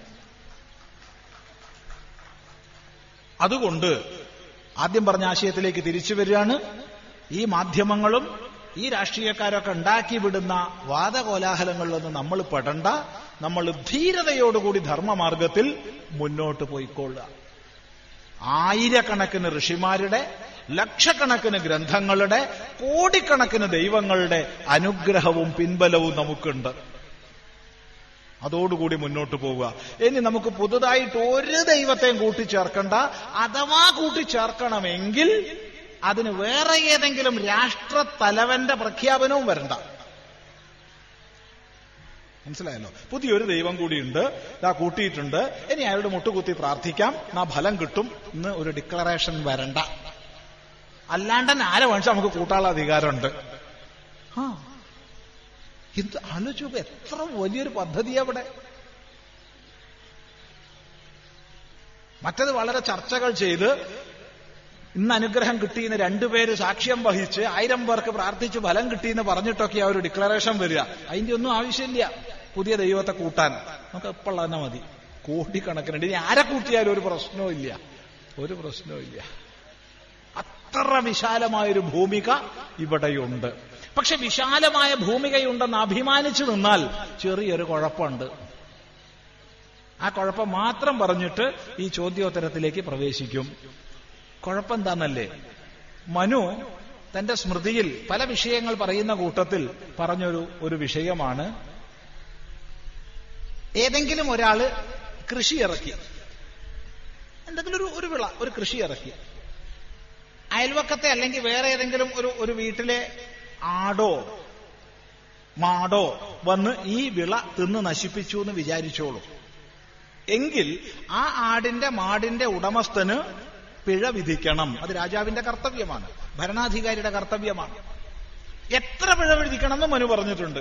ഈ കൃഷിനാശം കൊണ്ട് എത്ര നഷ്ടം ഉടമസ്ഥൻ ഉണ്ടാവുമോ അത്രയും പിഴ വിധിക്കണം. മനസ്സിലായില്ലോ? മനസ്സിലായില്ലേ? അടുത്ത ശ്ലോകത്തിൽ മനു പറയുകയാണ് എന്നാൽ വേലി കെട്ടാത്ത കാരണം കൊണ്ടായിരുന്നു ഇത് സംഭവിച്ചതെങ്കിൽ പിഴയില്ല. ആ മനു പറയുന്നതാ. ചിദാനന്ദപുരസ്വാമി പറയുന്നതല്ല. ആരെങ്കിലും സംശയം ഉണ്ടെങ്കിൽ മനുസ്മൃതി വാങ്ങി വായിച്ചു നോക്കൂ. അപ്പോൾ ഇത് അനന്ത അനന്തവിശാലമൊക്കെ തന്നെയാണ് പക്ഷെ ഇതിന് ചില സംരക്ഷണത്തിന്റെ വേലിക്കെട്ടൊക്കെ വേണം. ആ വേലിക്കെട്ട് ഇല്ലാതെ നിലനിർത്തിയാൽ ആട് വരും. ആട് വന്നാൽ ഇടയനും വരും. ചിലയിടത്ത് നേരെ തിരിച്ചാ. ഇടയൻ ആദ്യം വന്നൊക്കെ നോക്കും. എന്നിട്ട് ആട് വരും രണ്ടായാലും ആട് കടിച്ചാൽ ആറുമാസത്തെ വളർച്ച പോയി എന്നാ പറയുക അതുകൊണ്ട് ഈ സംരക്ഷണ വേലിക്കെട്ട് നിലനിർത്തണമേ. അതെങ്ങനെ സാധിക്കും എന്ന് ചോദിച്ചാൽ സ്വാധ്യായം. ദിവസവും ഒരല്പ നേരമെങ്കിലും നമ്മുടെ ധർമ്മശാസ്ത്രങ്ങൾ പഠിക്കുക. ഒരു നാഴിക നേരം ഒരു ഇരുപത്തിനാല് മിനിറ്റ്. ആർക്കാ സമയമില്ലാത്ത? ആർക്കെങ്കിലും സമയമില്ലാത്ത പറയാ. സമയമില്ലാന്ന് ആരെങ്കിലും പറഞ്ഞാൽ മറുപടി ഉണ്ട് കേട്ടാ. ആ വേറൊരാൾ കൂട്ടിക്കൊണ്ടുപോകാൻ വരുമല്ലോ ആ എന്നാ പോത്തിന്റെ പുറത്താ വരിക എന്നാ കേൾക്കണേ പോത്ത് കേരളത്തിലേക്ക് വരുമോന്ന് അറിയില്ല കേട്ടോ. ഈ ബീഫ് ഫെസ്റ്റിയാറേറ്റോ പിടിക്കുമെന്ന് പേടിച്ചിട്ട് കേരളത്തിലേക്ക് വരുമോന്ന് അറിയില്ല. ഏതായാലും അയാൾ വരുക പോത്തിന്റെ പുറത്ത് ആണത്രേ. അപ്പൊ സമയമായിട്ടില്ല എന്ന് പറയാൻ ആർക്കെങ്കിലും പറ്റുമോ ഇപ്പൊ സംസാരിച്ചുകൊണ്ടിരിക്കുമ്പോഴാണ് അപ്പ വീഴും. നിങ്ങൾക്ക് പണിയായി. ആ ഈ കേട്ടുകൊണ്ടിരിക്കുമ്പോൾ ചിലപ്പോൾ കാറ്റ് പോകും പറയാൻ വയ്യ. എപ്പോഴാ പോവാന്ന് ആർക്കും പറയാൻ വയ്യ. അതുകൊണ്ട് ഇപ്പൊ സമയമില്ല എന്ന് പറഞ്ഞേക്കരുത്. നമുക്ക് സമയമുണ്ട്. അതിന്റെ പകുതി സമയമെങ്കിലും നമ്മുടെ കുട്ടികൾക്ക് വേണ്ടി ഇത് പകർന്നു കൊടുക്കാൻ ഉപയോഗിക്കുക. അവരോട് ഇരിക്കവിടെ എന്ന് പറഞ്ഞിട്ട് മാണ്ഡൂക്യ ഉപനിഷത്ത് പഠിപ്പിക്കണം എന്ന് പറഞ്ഞില്ല. ഖണ്ഡന ഖണ്ഡകാദ്യം പഠിപ്പിക്കണം എന്ന് പറഞ്ഞില്ല. മറിച്ച് നിത്യജീവിതത്തിൽ അവശ്യം അറിയേണ്ടുന്ന ധർമ്മ മൂല്യങ്ങൾ ആചാരവിശേഷങ്ങൾ മക്കൾക്ക് പകർന്നു നൽകുക. ഇത് നമ്മൾ ചെയ്താൽ ഒരു പ്രശ്നവും നമ്മുടെ സമൂഹത്തിന് ഇല്ല ഉണ്ടാവില്ല എന്ന് മാത്രം പറഞ്ഞ് ഇവിടെ സംശയങ്ങളുടെ കുറേ കടലാസുകളുണ്ട്. എല്ലാം ഒന്നും എടുക്കാൻ കഴിയില്ല. എത്തിനടുത്ത് എത്തിയിട്ട് അവിടെ നിൽക്കും. അതുകൊണ്ട് അതിലേക്ക് പ്രവേശിക്കുകയാണ്. പിന്നെ മറ്റൊന്ന് പറയാം. കൊളത്തൂർ അദ്വൈതാശ്രമത്തിൽ നിന്ന് അദ്വൈതാശ്രമം സത്സംഗം എന്ന പേരിൽ ഒരു മാസിക ഇറക്കുന്നുണ്ട്. അതിൽ ഇത്തരം സംശയ നിവാരണങ്ങൾക്ക് മാത്രമായ ഒരു പങ്ക്തിയുണ്ട്. കിട്ടിയ ചാൻസിന് ഒരു പരസ്യം പറയാന്ന് കൂട്ടിക്കോളൂ. വേണമല്ലോ. ഒരു ചെറിയ മാർക്കറ്റിങ്ങും വേണ്ടേ? ഇതൊക്കെ ഇപ്പൊ ചെയ്യുമ്പോ. അപ്പോ അതിൽ ആഴത്തിൽ വേദാന്തം പഠിക്കാൻ രണ്ട് പങ്ക്തികളുണ്ട്. ധർമ്മശാസ്ത്രം പഠിക്കാൻ ഒരു പങ്ക്തിയുണ്ട്. അതിലുപരി കുട്ടികൾക്ക് എങ്ങനെ പഠിപ്പിക്കണം? അതിനായിക്കൊണ്ട് സുദർശനം എന്നൊരു പങ്ക്തിയുണ്ട്. പിന്നെ ഈ സംശയ നിവാരണങ്ങളുടെ ഒരു പങ്ക്തിയുണ്ട്. സംസ്കൃത ഭാഷ വ്യാകരണം ശാസ്ത്രീയമായി എങ്ങനെ പഠിക്കണം എന്നുള്ളതിനെ കുറിച്ച് തുടർച്ചയായ പങ്ക്തിയുണ്ട്. വ്യവഹാര സംസ്കൃതം പഠിക്കുന്നതിനുള്ള പങ്ക്തിയുണ്ട്. മഹാത്മാക്കളെ പരിചയപ്പെടാനുള്ള പങ്ക്തിയുണ്ട്. ഇതൊക്കെ ഉണ്ട്. കൂടുതൽ പരിചയപ്പെടാൻ അവിടെ എവിടെ വെച്ചിട്ടുണ്ട്. അവരവിടെ പോയിട്ട് നോയിക്കൊള്ളുക ഏതായാലും ഈ ചോദ്യങ്ങൾക്ക് ഉത്തരം മറുപടി പറയാൻ കഴിയാത്ത കടലാസുകൾ മറ്റു ജില്ലകളിലെ സംവാദവേദികളിൽ സാധ്യത ഉണ്ടെങ്കിൽ എടുക്കും ഇല്ലെങ്കിൽ അതിൽ മറുപടി എഴുതും. മറ്റു ജില്ലകളിലെ സംവാദം പതിനാലും കഴിഞ്ഞാൽ ഇതെല്ലാം ഇന്റർനെറ്റിൽ അപ്ലോഡ് ചെയ്യും. ഓഡിയോ ആയിട്ട് എന്തായാലും ഉണ്ടാവും വീഡിയോ ആയിട്ടും കുറെയൊക്കെ ഉണ്ടാവും. അപ്പൊ പതിനാലും ചേരുമ്പോഴാണ് ഇതിന്റെ ഒരു സന്ദേശം പൂർണമാവുന്നത് എന്ന് കൂടി ഈ സന്ദർഭത്തിൽ പറയട്ടെ. ശ്രീനാരായണ ഗുരുദേവൻ ഹിന്ദു സന്യാസി അല്ലെന്നും അതർക്കിടില്ല ഗുരുദേവ ദർശനങ്ങൾ ഹിന്ദു ദർശനങ്ങൾ അല്ലെന്നും പ്രചരിപ്പിക്കുന്നു. എന്താണ് മറുപടി? ഒരു മറുപടിയും ഇല്ല. മറുപടി അർഹിക്കുന്നതിന് പറഞ്ഞാൽ പോരെ. ഇത് പണ്ടൊരു ഒരു കഥ കേട്ടിട്ടുണ്ട്. ഒരു കടലാസിൽ ഒന്നിലധികം പ്രശ്നം എഴുതിയാൽ ഒന്ന് മാത്രമേ വായിക്കുന്നുള്ളൂ കേട്ടോ മറ്റേ മാറ്റി വയ്ക്കുക ഈ പണ്ട് പറഞ്ഞ കഥ എന്താന്ന് ചോദിച്ചാ കേട്ടതാണേ ഒരാൾ നിങ്ങളൊക്കെ കേട്ട കഥയാ. ഇതിന്റെ ആദ്യ ഭാഗം നിങ്ങൾക്കൊക്കെ അറിയാം. രണ്ടാം ഭാഗം ചിദാനന്ദപുരി സ്വാമിക്ക് മാത്രമേ അറിയൂ. അതുകൊണ്ട് ശ്രദ്ധിച്ചു കേൾക്കുക. എന്താന്നല്ലേ ഒന്നാം ഭാഗം? ഒരാൾ ഒരു വഴിക്ക് ഒരാടിനെയും കൊണ്ട് ഇങ്ങനെ പോവുക. അപ്പൊ ഒരാൾ വന്ന് ചോദിച്ചു അല്ല ഇതെങ്ങട്ടാ രാവിലെ ഈ പട്ടീനെയും കൊണ്ട് പോണത്? പട്ടിയോ? ഞാൻ ആടിനെയും കൊണ്ടല്ലേ പോണത്? ആ അത് ശരി ആടല്ലേ. നിങ്ങൾ നടന്നോളൂ. കുറച്ചു ദൂരം നടന്നപ്പോ വേറൊരാൾ ഇയാളല്ലാട്ടുവോ? വേറൊരാൾ അല്ല എങ്ങട്ടാ രാവിലെ തന്നെ ഒരു പട്ടീനെയും കൊണ്ട് പോണത്? പട്ടിയോ? ഞാൻ ആടിനെയും കൊണ്ടാണ് ആടാണല്ലോ. ഇത് ആടാ എന്നാ ശരി ഞാൻ പോട്ടു അയാളും പോയി. രണ്ടാൾക്കാരാണ് ഒരാളല്ല. കുറച്ചു ദൂരം കഴിഞ്ഞപ്പോ മൂന്നാമതൊരാൾ വന്നു. അല്ല രാവിലത്തെ എങ്ങട്ടാ ഈ ആടിനെയും പട്ടിനെയും കൊണ്ടുപോണത് പട്ടി ഇതിപ്പോ രണ്ടു ആൾക്കാരായല്ലോ ഭഗവാനെ ചോദിക്കണത്. ഇത് ആടിനെ കൊണ്ടാണല്ലോ ഞാൻ വീട്ടിൽ നിന്ന് പുറപ്പെട്ടത്. നോക്കി. ഇല്ല ഇത് ആട് തന്നെയാ. എന്നാ ശരി ഞാൻ പോട്ടോട്ടോ അയാളും പോയി. നാലാമത്തെ ആൾ വന്ന് ചോദിച്ചപ്പോ ഇയാൾക്ക് തോന്നി ഇതിപ്പോ ഇനി പട്ടിയാണോ? അതിനെ അയാൾ അഴിച്ചുവിട്ടു. ഈ കഥയാണ് പണ്ട് പണ്ടേ കേട്ട് പരിചയമുള്ളത്. ഈ കഥ നിങ്ങളൊക്കെ കേട്ടതല്ലേ? എന്നാ ചിദാനന്ദപുരി സ്വാമിക്കാരാണ് കഥ വേറുണ്ട്. ഇയാൾ അഴിച്ചു വിട്ട തക്കത്തിന് നാലു പേരും കൂടി ഒന്നിച്ചു വന്ന് ഇതിനെ കശാപ്പ് ചെയ്തു. അതാ മനസ്സിലാക്കേണ്ട കഥ. ഇയാളങ്ങട്ട് വിട്ടുവല്ലോ പിടുത്തം. ആ സമയത്ത് നാലുപേര് യോജിച്ച് പറഞ്ഞതായിരുന്നു. അത് വലിയ പ്ലാനിങ്ങാ അത് കേട്ട് ഇയാൾ വിട്ടതും നാലു പേരെ ഒന്നിച്ചു വന്ന് ഇതിനെ കൊണ്ടുപോയി കശാപ്പ് ചെയ്ത് നല്ല മസാലയൊക്കെ പുരട്ടി. ശാപ്പാട് കഴിച്ചു. അറിയോ? ഇതാ ഉണ്ടായത്. ശ്രീനാരായണ ഗുരുദേവൻ ഹിന്ദു സന്യാസി അല്ല അതിൽ ഒരംശം ശരിയാ. ഗുരുദേവൻ ഒരു ഗുരുനാഥന്റെ അടുത്തുനിന്ന് സന്യാസ ദീക്ഷ സ്വീകരിച്ചിട്ടില്ല. അവിടുന്ന് ആ ആർഷ പാരമ്പര്യത്തിന്റെ ഏറ്റവും ഉജ്ജ്വലിക്കുന്ന ഒരു ഒരു ഒരു ഭാവമാണ്. അവിടുന്ന് എല്ലാ അർത്ഥത്തിലും പാരമാർത്ഥിക സന്യാസിയാ. പാരമാർത്ഥിക സന്യാസിയാ. സിലോണിലേക്ക് പോവാൻ നേരത്ത് സിലോണിലേക്ക് പോവാൻ നേരത്ത് അതുവരെ ഗുരുദേവൻ വെള്ള വസ്ത്രമായിരുന്നു ധരിച്ചത്. വെള്ള വസ്ത്രം മാത്രം. സിലോണിലേക്ക് പോവാൻ നേരത്ത് ഗുരുദേവന്റെ തന്നെ ശിഷ്യന്മാര് കാഷായ വസ്ത്രം കൊണ്ടു കൊടുത്തു. ഗുരുദേവൻ ഒന്ന് നോക്കി. ഈശ്വരൻ തന്നെ നമ്മുടെ ഗുരു എന്ന് പറഞ്ഞ് ഈ കാഷായ അങ്ങോട്ട് ഉടുത്തു. അതിനുശേഷമാണ് ഗുരുദേവൻ കാഷായ വസ്ത്രം ധരിച്ചത്. അതുകൊണ്ട് അതൊരു വിദ്വൽ സന്യാസം എന്ന് വേണമെങ്കിൽ പറയാം. വിവിധിഷ സന്യാസമല്ല വിദ്വൽ സന്യാസം അതുകൊണ്ട് ഗുരുദേവൻ പാരമാർത്ഥിക സന്യാസിയായിരുന്നു. വേണമെങ്കിൽ പറയാം വിദ്വൽ സന്യാസിയായിരുന്നു സംശയമില്ല. ഇനി ഹിന്ദു അല്ല എന്നാ പറയണത്. വളരെ സന്തോഷം. പരിമിതമായ അർത്ഥത്തിൽ ഒരു അദ്വൈതിയും ഒരു വേദാന്തിയും ഒരു മതത്തിന്റെയും പരിമിതിയിൽ ഒതുങ്ങുന്ന ആളല്ല. എന്നാൽ ഇത്ര ഉന്നതമായ അർത്ഥം മനസ്സിലാക്കിയിട്ടല്ലല്ലോ ഹിന്ദു അല്ല എന്നൊക്കെ പറയണവർ പറയണത്. അപ്പൊ പിന്നെ എന്താണ് നമ്മൾ ചോദിക്കണം? ഗുരുദേവന്റെ ജീവിതത്തിലേക്ക് നോക്കിക്കഴിഞ്ഞാൽ അതികഠിനങ്ങളായ സാധനകളോടുകൂടി പഠനം പൂർത്തിയാക്കി. ആശാനാവാനുള്ള യോഗ്യത നേടി. ദർശനങ്ങളെല്ലാം സംസ്കൃത ഭാഷയും നല്ലപോലെ അഭ്യാസം ചെയ്ത് ശ്രീകൃഷ്ണ ദർശനം ലഭിച്ചു.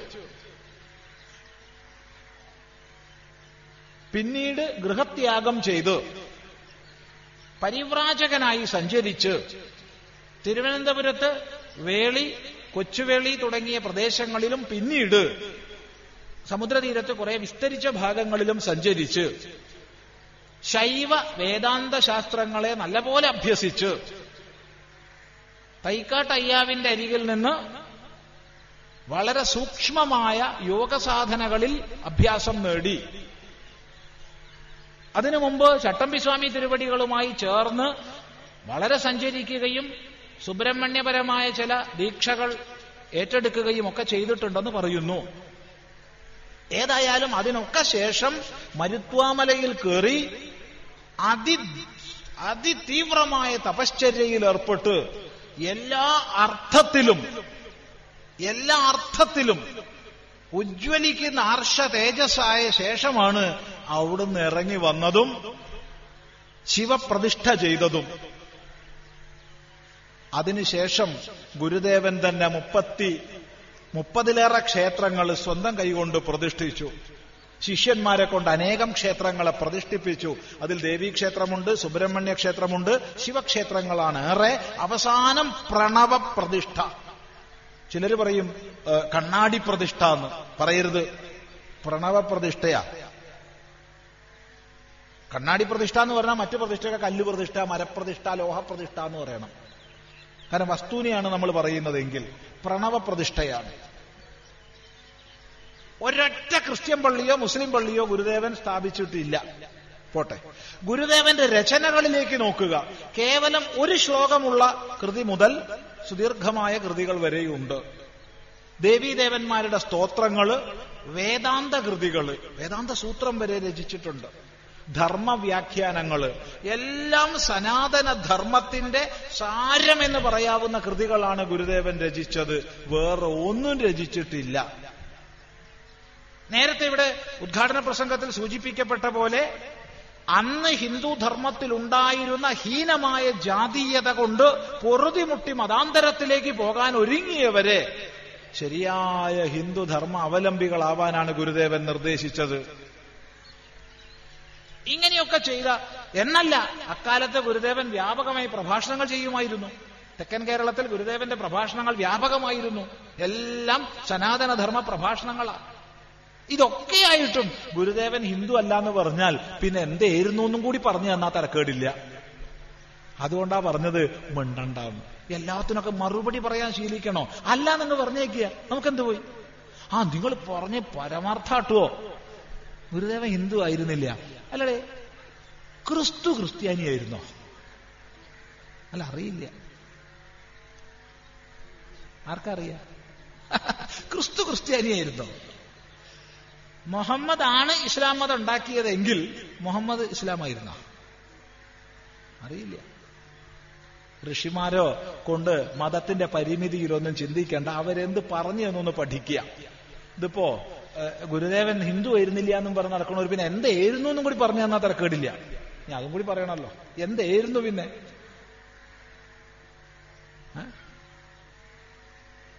അത് ചോദിക്കണ്ടേ? അവർക്ക് പറയാൻ കഴിയണ്ടേ? ഇതിനെയൊക്കെ എന്താണോ അതല്ല എന്ന് പറയുന്നവർക്ക് വേറെ ചില ഉദ്ദേശ്യങ്ങളുണ്ട്. അത് നേരത്തെ പറഞ്ഞു കഴിഞ്ഞു. അത് പാകം ചെയ്യാനാന്ന് പറഞ്ഞു. സംശയമൊന്നുമില്ല. അത് ചെയ്തുകൊണ്ടിരിക്കുന്നുണ്ട് ഇവിടെ. ചില ക്ഷേത്രങ്ങളിൽ എന്തിനാണ് ഹിന്ദുക്കൾക്ക് മാത്രം പ്രവേശനം എന്ന് എഴുതി വെച്ചിരിക്കുന്നത്? അത് എഴുതി വെച്ചവരോട് ചോദിക്കേണ്ടതാണ്. നമ്മളോട് ചോദിച്ചിട്ട് എന്ത് കാര്യം? നമുക്ക് സ്വാധീനമുള്ള സ്ഥലത്ത് നമുക്ക് സ്വാധീനമുള്ള ഒരു ക്ഷേത്രമുണ്ട്. നമുക്ക് നേരിട്ട് സ്വാധീനമുള്ള ഒരു ക്ഷേത്രം കുളത്തൂർ ആശ്രമത്തോടനുബന്ധിച്ചുണ്ട്. അവിടെ ഒന്നേ എഴുതി വെച്ചിട്ടുള്ളൂ. കൈ കാൽ കഴുകി അകത്ത് പ്രവേശിക്കുക. വേറെ ഒന്നും എഴുതിയിട്ടില്ല. അവിടെ ഹിന്ദു എന്നോ ക്രിസ്ത്യൻ എന്നോ മുസ്ലിം എന്നോ ഒന്നും എഴുതില്ല കൈയും കാലും ഈ റോഡുമേലുള്ള ഈ വൃത്തികളൊക്കെ ചവിട്ടി വന്നിട്ട് ക്ഷേത്രത്തിനുള്ളിൽ പോയത്. കൈ കാൽ കഴുകി അകത്ത് പ്രവേശിക്കുക എന്ന് എഴുതിയിട്ടുണ്ട്. വേറെ ഒന്നും എഴുതിയിട്ടില്ല. പിന്നെ ഇത് നമ്മളോട് ചോദിച്ചിട്ട് വല്ല കാര്യമുണ്ടോ?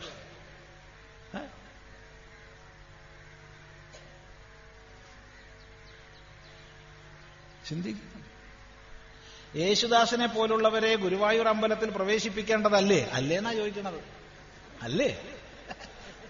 അത് ശിവാനന്ദ സ്വാമിയോട് പറഞ്ഞിട്ട് വല്ല കാര്യമുണ്ടോ? അതിനെ ആദ്യം വേണ്ടത് എന്താ വെച്ചാ ക്ഷേത്രങ്ങളെ സർക്കാർ പിടിയിൽ നിന്ന് മോചിപ്പിക്കുക. അതാണ് ആദ്യം വേണ്ടത്. കൈ അടിച്ചിട്ട് ഒരു കാര്യമില്ലെന്നേ അത്രയും സമയം കേൾക്കൂലെന്നേ ഉള്ളൂ. ദയവ് ഇത് കൈ അടിക്കാതിരിക്കുക.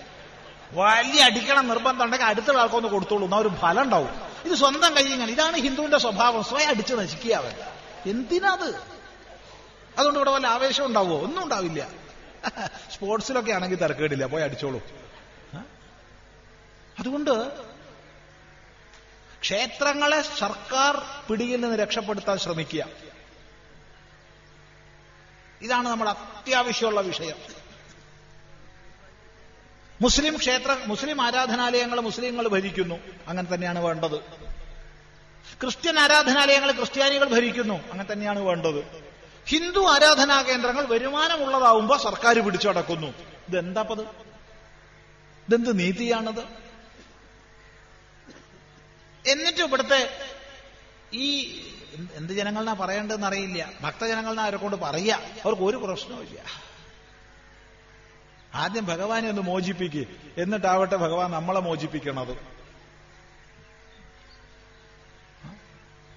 ഒരു ലജ്ജയില്ലാത്ത വർഗായിപ്പോയി.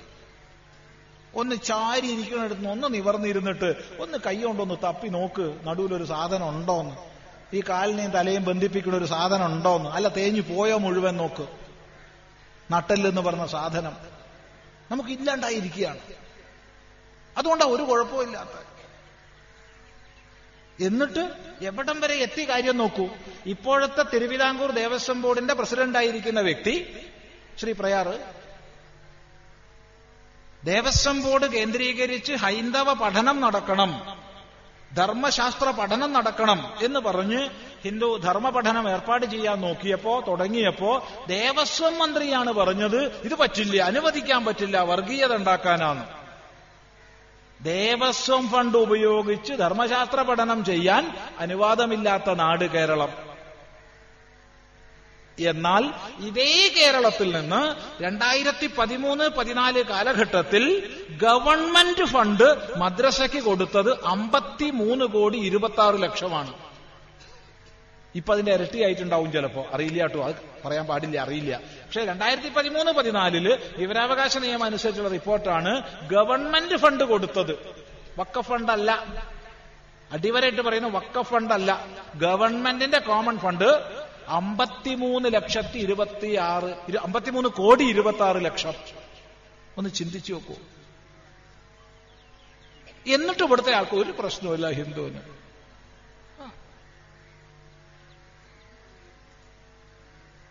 നമ്മൾ ഇനിയെങ്കിലും ഒരു ഓൾ കേരള ഹിന്ദു ധർമ്മ പഠന ബോർഡ് ഉണ്ടാക്കി മൊത്തം സമൂഹത്തിന്റെ ഒരു പ്രാതിനിധ്യത്തോടുകൂടി മദ്രസ മോഡലിൽ ഹിന്ദുധർമ്മ പഠനം നടത്തേണ്ടുന്ന കാലം അതിക്രമിച്ചു. അല്ലാതെ ഒറ്റപ്പെട്ട ഓരോ ക്ഷേത്രങ്ങളിൽ മതപഠനം നടത്തിയിട്ട് യാതൊരു കാര്യവുമില്ല ഇനി അതെത്ര അശാസ്ത്രീയാന്നറിയോ? എൽ കെ ജി കുട്ടീനെയും പ്ലസ് ടു കുട്ടീനെയും ഒന്നിച്ചായി ഇരുത്തുക. രണ്ടാളെ ഒന്നിച്ച് കരാഗ്രേ വസതേ ലക്ഷ്മി കരമധ്യേ സരസ്വതി. രണ്ടാമത്തെ ദിവസം പോവുക മറ്റവൻ ഒന്ന് ആലോചിച്ച് നോക്കൂ. എൽ കെ ജി കുട്ടീനെയും പ്ലസ് ടു കുട്ടീനെയും ഒന്ന് ചിരുത്തി പഠിപ്പിക്കുക പറഞ്ഞ എന്താ സ്ഥിതി? അതൊക്കെ ഒരു മാറ്റം വന്ന് ഒരു സിലബസിനനുസരിച്ച് ഏജ് ഡിഫറൻസ് അനുസരിച്ച് ക്ലാസ്സുകൾ ഡിസൈൻ ചെയ്ത് ഒക്കെ നടത്തിയാൽ ഇത് നിലനിൽക്കും. ന്യായമായൊരു ശമ്പളം ക്ലാസ് എടുക്കുന്ന ആൾക്ക് കൊടുക്കണം. ക്ലാസ് എടുക്കുന്ന ആൾ ക്വാളിഫൈഡ് ആയിരിക്കണം. ഏതെങ്കിലുമൊക്കെ അംഗീകൃത സ്ഥാപനത്തെ പഠിച്ച് സർട്ടിഫിക്കറ്റ് ഉള്ള ആളായിരിക്കണം. ഇതൊക്കെ ചെയ്താൽ നമ്മൾ നേരെയാവും. നമ്മുടെ നാട്ടിൽ നമ്മുടെ അനേകം കുട്ടികൾ ലവ് ജിഹാദിൽപ്പെട്ട് മതം മാറുന്നു. ഇതിനെ പ്രതിരോധിക്കാൻ എന്ത് ചെയ്യാം? ഈ പ്രതിരോധിക്കണത് മാത്രം ചോദിക്കണം. എന്തൊരു കഷ്ടത്. ഇവിടെ ആൺകുട്ടികളൊന്നും ഇല്ലേ ഇതൊക്കെ തിരിച്ചു ചെയ്യാൻ?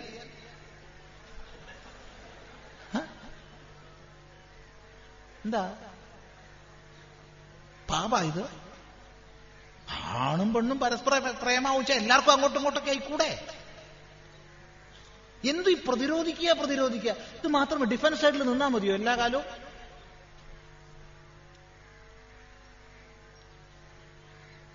എന്തൊക്കെ ശുദ്ധിക്രിയകളൊക്കെ ഉണ്ട്?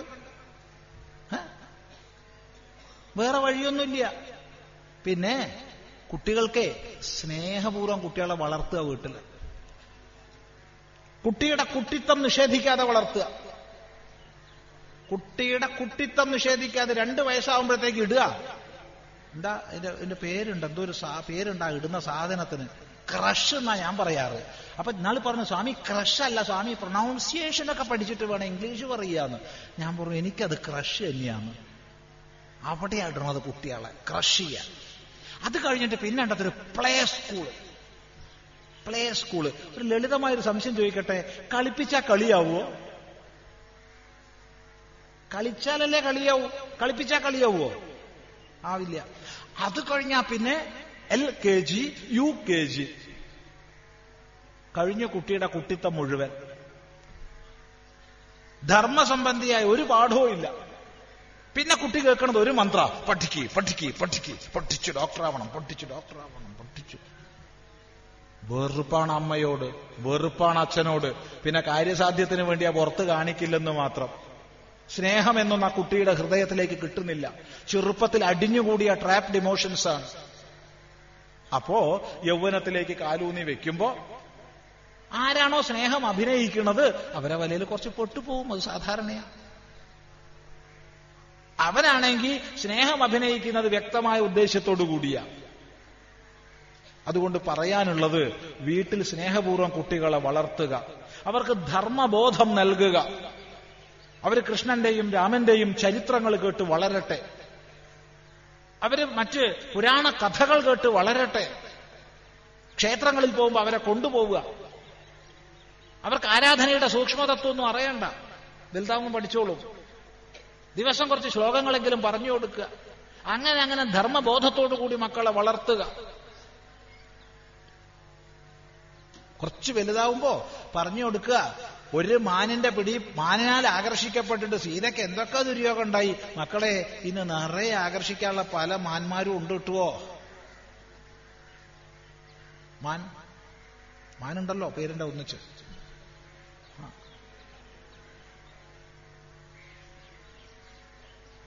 ചിലർക്കൊന്നും മനസ്സിലായി ഇത് ഇത് മനസ്സിലാവുക കൂടി ഇല്ലാച്ച ഇനി എന്തിനാ പിന്നെ ജീവിക്കണേ? അപ്പോ അങ്ങനെയൊക്കെ പറഞ്ഞു കൊടുക്ക കുട്ടിയൊക്കെ. ആ. അങ്ങനെ കുട്ടികളെ വളർത്തിയ ഒരു പ്രശ്നവും വരില്ല. പിന്നെ അമ്മമാര് പ്രത്യേകം ശ്രദ്ധിക്കുക. കുട്ടിക്ക് എന്തും തന്നോട് ഷെയർ ചെയ്യാനുള്ള ഒരു സ്വാതന്ത്ര്യം കൊടുക്കണം. എന്തെങ്കിലും തെറ്റുകൾ കുട്ടികൾ ചെയ്തു എന്ന് പറഞ്ഞാൽ പോയി ശാസിക്കാനോ ശിക്ഷിക്കാനോ പാടില്ല. അടുത്ത് വിളിച്ചിരുത്തി തൊട്ട് തലോടി മോളെ അത് പറ്റില്ല കേട്ടോ. അത് കുഴപ്പാട്ടോ എന്ന് പറഞ്ഞു കൊടുക്കണം. സ്നേഹപൂർവം എന്തും ഷെയർ ചെയ്യാനുള്ള സ്വാതന്ത്ര്യം കൊടുക്കണം. അപ്പൊ കുട്ടികൾ അമ്മമാരോട് ഷെയർ ചെയ്യും. അപ്പൊ കുട്ടികളെ ശരിയായ വഴിക്ക് തിരിച്ചുവിടാൻ കഴിയും. പിന്നെ വേറൊന്നുകൂടി ശ്രദ്ധിക്കുക. നമ്മുടെ മക്കൾക്ക് എല്ലാവർക്കും ആണ് പെണ്ണ് വ്യത്യാസമില്ല. എല്ലാവർക്കും പ്രത്യേകിച്ച് പെൺകുട്ടികൾക്ക് ഭരതനാട്യം പഠിപ്പിക്കുക. ഈ യൂത്ത് ഫെസ്റ്റിവലിൽ സമ്മാനം കിട്ടാനും ഗ്രേഡ് കിട്ടാനും അല്ല. അനുഷ്ഠാനായിട്ട്. രണ്ട് പരമാവധി കുട്ടികളെ കളരി തുടങ്ങിയ കായിക അഭ്യാസങ്ങൾ പഠിപ്പിക്കുക പെൺകുട്ടികളെ. നിർബന്ധമാണ്. കായികാഭ്യാസം പഠിച്ചിരിക്കണം. പ്രത്യേകിച്ച് കളരി സമഗ്രമായ വ്യക്തിത്വത്തെ അത് വളർത്തിയെടുക്കും. മുഖത്ത് നോക്കിയിട്ട് ആർക്കും നമ്മളെ വഞ്ചിക്കാനൊന്നും കഴിയില്ല. ഒരാളുടെ മുഖത്തുണ്ടാവുന്ന ഭാവവ്യത്യാസങ്ങൾ എന്താണെന്ന് മനസ്സിലാക്കാൻ കുട്ടികൾക്ക് കഴിയും. വഞ്ചിക്കാൻ കഴിയില്ല. ഇതൊക്കെ ഒന്ന് ശ്രദ്ധിക്കുക. അതുകൊണ്ട് ഡോക്ടറാക്കണം ഡോക്ടറാക്കണം എന്ന് മാത്രം പറഞ്ഞാൽ പോരാ. പിന്നെ കുറച്ച് ഞങ്ങളെ കൂട്ടത്തിലേക്കും ആൾക്കാരെ ആക്കണേ. ഞങ്ങൾക്കും ആൾക്കാരെ ആവശ്യമുണ്ട് അതുകൊണ്ടാ ഇതൊക്കെ ചെയ്താൽ നേരെയാവും. അല്ലാണ്ടാവില്ല. ഇത് പറയുമ്പോൾ ഓർമ്മ വരുന്നത് കോഴിക്കോട് വെച്ചിട്ട്. കോഴിക്കോട് വെച്ചിട്ട് കോഴിക്കോട് പ്രസ് ക്ലബിലായിരുന്നു ലവ് ജിഹാദിനെ കുറിച്ചൊരു ചർച്ചയുണ്ടായിരുന്നു ഒരു പത്ത് പത്ത് പതിനഞ്ച് വർഷങ്ങൾക്ക് മുമ്പാണ്. അന്ന് സ്വാമി ചിദാനന്ദപുരി അഡ്വക്കേറ്റ് ശ്രീധരൻപിള്ള ജമായത്തെ ഇസ്ലാമിയുടെ ഒരു പ്രവർത്തകൻ കുറെ പേരുണ്ടായിരുന്നു. യുക്തിവാദി സംഘത്തിന്റെ ഒരു പ്രവർത്തകൻ.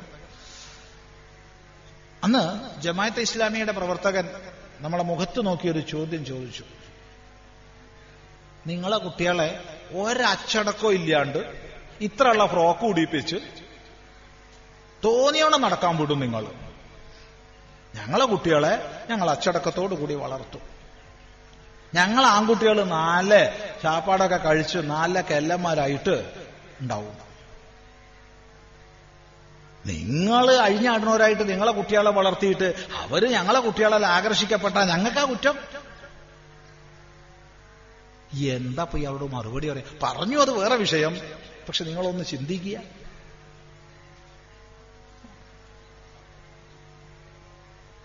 എവിടെ എത്തിയിരിക്കുന്നു നമ്മളെന്ന്? നല്ലപോലെ ആലോചിക്കുക. അതുകൊണ്ടാണ് പറയുന്നത് ഇത് കേവലം കുട്ടിക്കളി മാത്രമല്ല. ഇതിന്റെ വേരുകൾ തേടി പോയാൽ കേണൽ ഗദ്ദാഫിയുടെ വാക്കിവിടെ ഓർമ്മിക്കുകയാണ് we will conquer the world with population bomb we will conquer the world with population bomb കൂട്ടി വായിക്കേണ്ടടുത്ത് വായിക്കാൻ പഠിക്കണം. പശുവിനെ ആരാധിക്കുന്നത് ഒരു അന്ധവിശ്വാസമല്ലേ? അന്ധ അല്ലാത്ത ഏതെങ്കിലും വിശ്വാസമുണ്ടോ? അറിയില്ല. അന്ധവിശ്വാസം അല്ലേ എന്ന് ചോദിച്ചാൽ അന്ധമല്ലാത്ത ഏതെങ്കിലും വിശ്വാസം ഉണ്ടോ? ഉണ്ടോ എന്താ അഭിപ്രായം?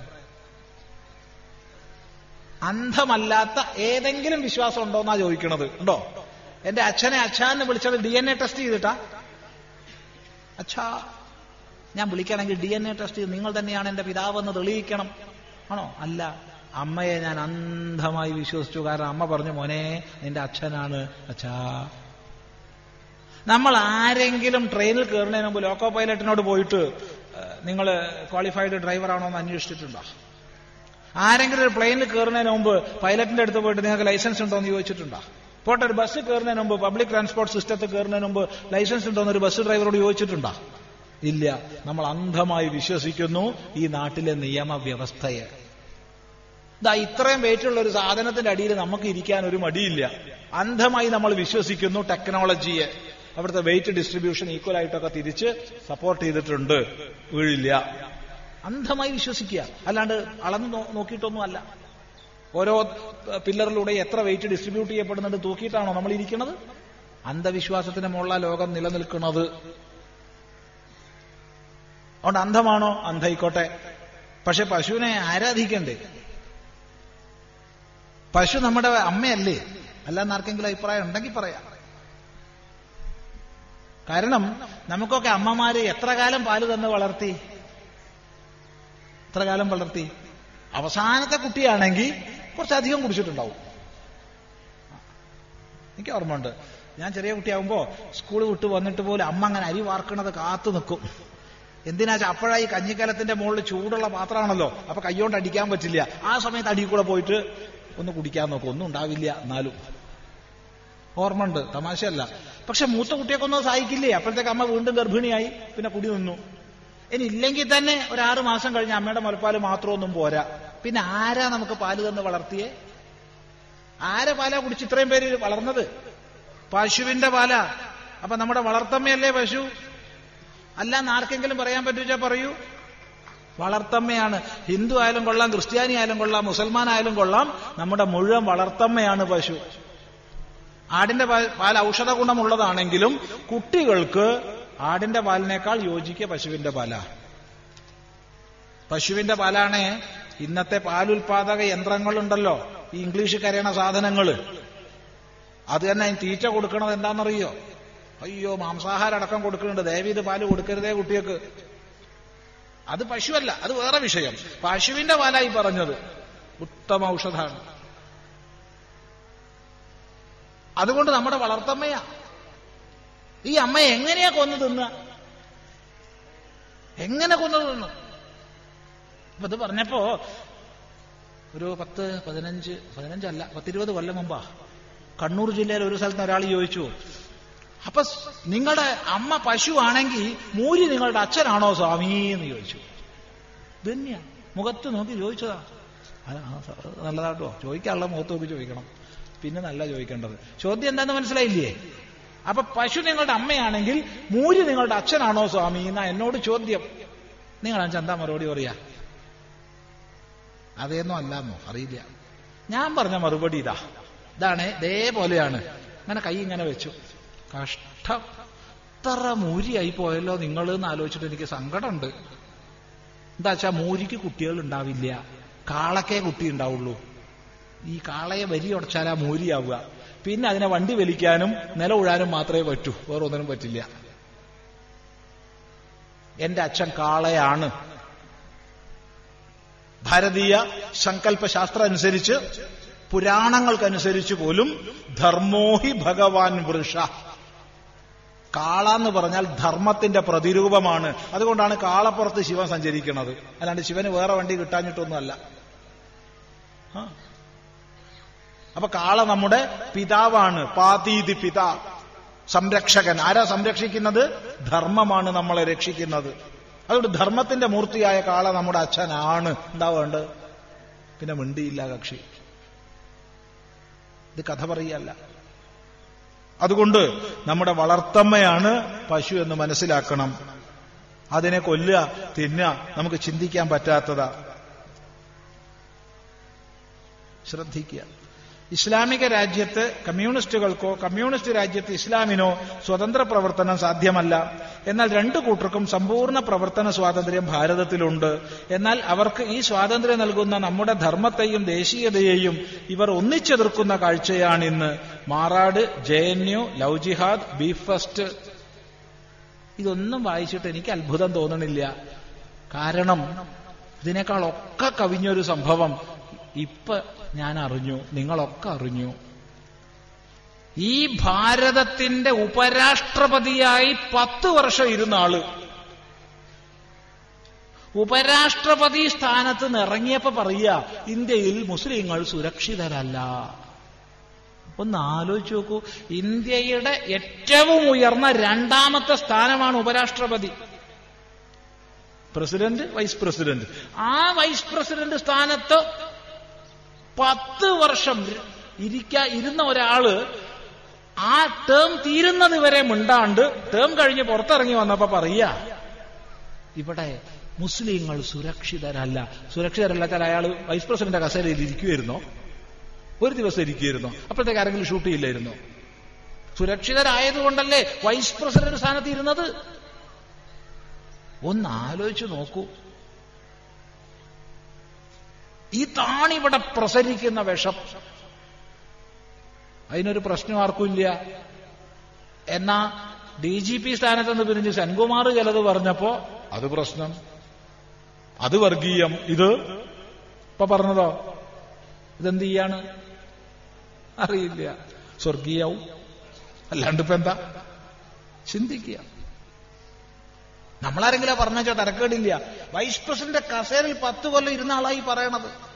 അപ്പൊ എത്ര ഹീനമായിട്ടാണ് ചിന്തിക്കാൻ ഇവിടെ പഠിപ്പിക്കുന്നത് ഒന്ന് ചിന്തിക്കുക. മഹാനായ എ പി ജെ അബ്ദുൽ കലാമിനെയൊക്കെ ഓർമ്മിച്ച് ഋഷിതുല്യ പ്രഭാവികളായ അവരെയൊക്കെ ഓർമ്മിച്ച് നമുക്ക് നെടുവീർപ്പിടേണ്ട കാലമായിരിക്കുന്നു. ഈ കാലത്തിന്റെ പോക്ക് എന്ത് ഇങ്ങനെ തിരിച്ചറിയാൻ കഴിയണം. ഇവിടെ ഹിന്ദു മുസ്ലിം ക്രിസ്ത്യൻ വ്യത്യാസത്തിലല്ല നമ്മൾ പറയുന്നതോ ചിന്തിക്കുന്നതോ. ഭാരതം എന്നുള്ള വ്യക്തിത്വത്തിലാണ്. എന്നാൽ ഇത്ര ഹീനമായ വിഷം മതത്തിന്റെ അടിസ്ഥാനത്തിൽ പ്രചരിപ്പിക്കപ്പെടുമ്പോ കണ്ടില്ലെന്ന് നടിക്കാൻ പറ്റില്ല. ചിന്തിച്ചേ മതിയാവും. അതുകൊണ്ട് നമ്മൾ പറയാറുണ്ട് സാമുവേൽ സത്യനേശനെ ക്രിസ്ത്യാനി എന്ന് വിളിക്കേണ്ട ഗതികേട് ഇവിടെ ആർക്കും ഉണ്ടായിട്ടില്ല. ആർക്കും ഉണ്ടായിട്ടില്ല. ചിറയിൻകീഴ് അബ്ദുൽ ഖാദറിനെ മുസ്ലിം എന്ന് വിളിക്കേണ്ട ഗതികേട് ഇവിടെ ആർക്കും ഉണ്ടായിട്ടില്ല. അവരെ നമ്മൾ സത്യനെന്നും പ്രേം നസീർ എന്നും വിളിച്ചു. എന്നാൽ കമൽ എന്ന പേരിൽ നടക്കുന്ന ആളെ കമൽ ഹസൻ എന്ന് വിളിക്കേണ്ട സ്ഥിതിയുണ്ട്. ഈ രണ്ടിന്റെയും വ്യത്യാസം ശരിക്കും മനസ്സിലാക്കാൻ സമൂഹത്തിന് കഴിയണം. നന്മയെ സ്നേഹത്തെ പ്രചരിപ്പിക്കുന്നവരെ അതിന്റെ വക്താക്കളായിരിക്കുന്നവർ ഏത് മതത്തിൽപ്പെട്ടവരായാലും ഒരുപോലെ സ്നേഹിക്കാനും ആദരിക്കാനും. ഈ ഭാരതത്തിന്റെ വ്യക്തിത്വത്തിന് വിരുദ്ധമായ ആശയത്തെ പറയുന്നവരെ ആ രീതിയിൽ തിരിച്ചറിയാനും സാധിക്കണം. യേ യഥാമാം പ്രപദ്യന്തേ താം തഥൈവ ഭജാമ്യഹം. ആര് എന്നെ ഏത് രീതിയിലാണോ ഇങ്ങോട്ട് സമീപിക്കുക അതേ രീതിയിലാണ് അങ്ങോട്ടും ഞാൻ അവരെ അനുഭജിക്കുക എന്ന് പറഞ്ഞ ഭഗവാനെ ഉപാസിക്കുന്നവരല്ലേ നമ്മൾ? ആ ഭഗവാൻ ഉപദേശിച്ച ഗീത പഠിക്കുന്നവരല്ലേ നമ്മൾ? ആ ഭഗവാൻ കാണിച്ചു തന്നില്ലേ മുല കൊടുത്തു കൊല്ലാൻ വന്നവളെ മുല കുടിച്ചു കൊന്നത്? എന്നാ ശ്രീകൃഷ്ണനെ കഴുത്തി ഞെക്കി കൊന്നുകൂടെയിരുന്നോ പൂതനയെ ചെയ്തുവോ? ഇല്ല. കാരണം മുല കൊടുത്തു കൊല്ലാൻ വന്നവളാ അവളെ മുള കുടിച്ചു കൊന്നു. യഥാസമയം തിരിച്ചറിയണം. തിരിച്ചറിഞ്ഞേ മതിയാവും. ഇനിയും തിരിച്ചറിഞ്ഞില്ലെങ്കിൽ വൈകിയാൽ ആപത്താണ് ഓണത്തെപ്പറ്റി പല രീതിയിൽ കഥകൾ പ്രചരിക്കുന്നു. ഓണം വാമന ജയന്തിയല്ലേ? മഹാബലി കേരളം ഭരിച്ചിട്ടുണ്ടോ? മഹാബലിയുടെ കാലത്ത് കേരളം ഇല്ല. ഇല്ലാത്ത നാടെങ്ങനെയാ മഹാബലി ഭരിക്കുക?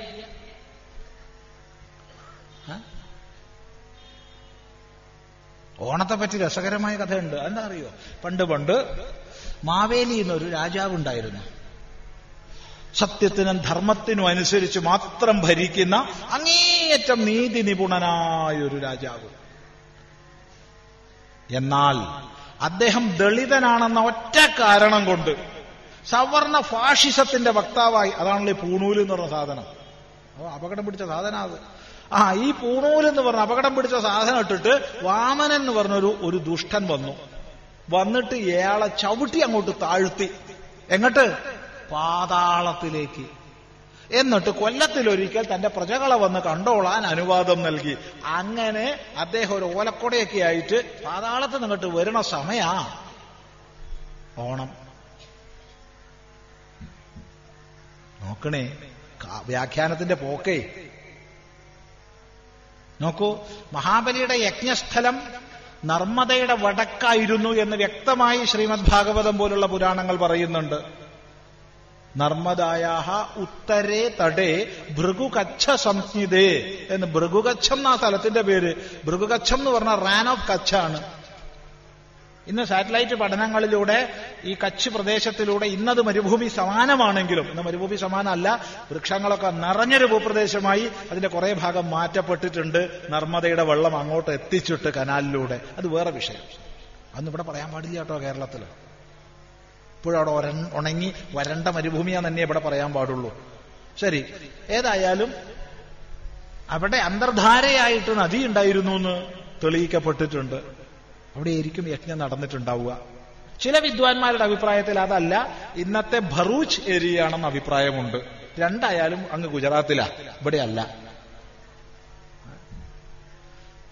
പക്ഷെ ഇങ്ങനെയൊക്കെയാ പ്രചരിപ്പിക്കപ്പെടുന്നത് അതേ ആൾ തന്നെ പറയും പരശുരാമ മഴ എറിഞ്ഞിട്ടാ കേരളം ഉണ്ടാക്കിയെന്ന്. അപ്പോ പിന്നെ എങ്ങനെയാ പരശുരാമൻ ഉണ്ടാവുന്നതിന് മുമ്പ് കേരളം ഭരിക്കുക മഹാബലി?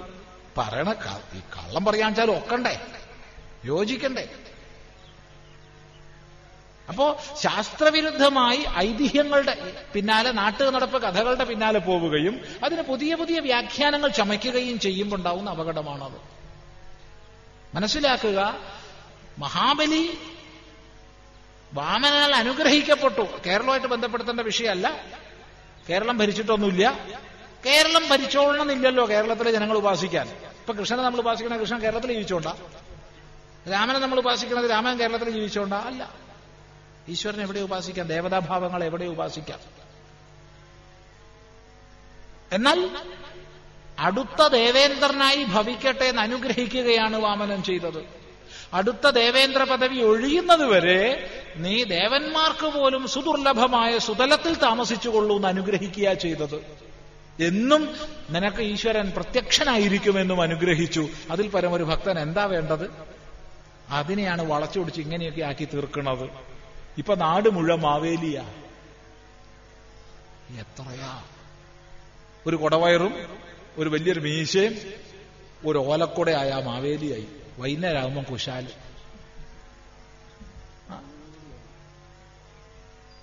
ചിന്തിക്കുക. എന്നിട്ടിവിടെ ഈ ഓണ ആഘോഷത്തിന്റെ കേന്ദ്രസ്ഥാനം പ്രഭവസ്ഥാനം ഈ എറണാകുളമാണ് ഓണാഘോഷത്തിന്റെ പ്രഭവസ്ഥാനം എറണാകുളമാണ് ഇവിടെയാണ് തിരുനക്കര. തിരുനക്കര ക്ഷേത്രത്തിലെ ഭഗവാൻ വാമനമൂർത്തിയെയാണ് ഓണത്തിന് ഗൃഹാങ്കണത്തിൽ മധ്യത്തിൽ വെച്ച് ചുറ്റും പുഷ്പങ്ങളെ കൊണ്ട് അലങ്കരിച്ച് പൂജിക്കുന്നത്.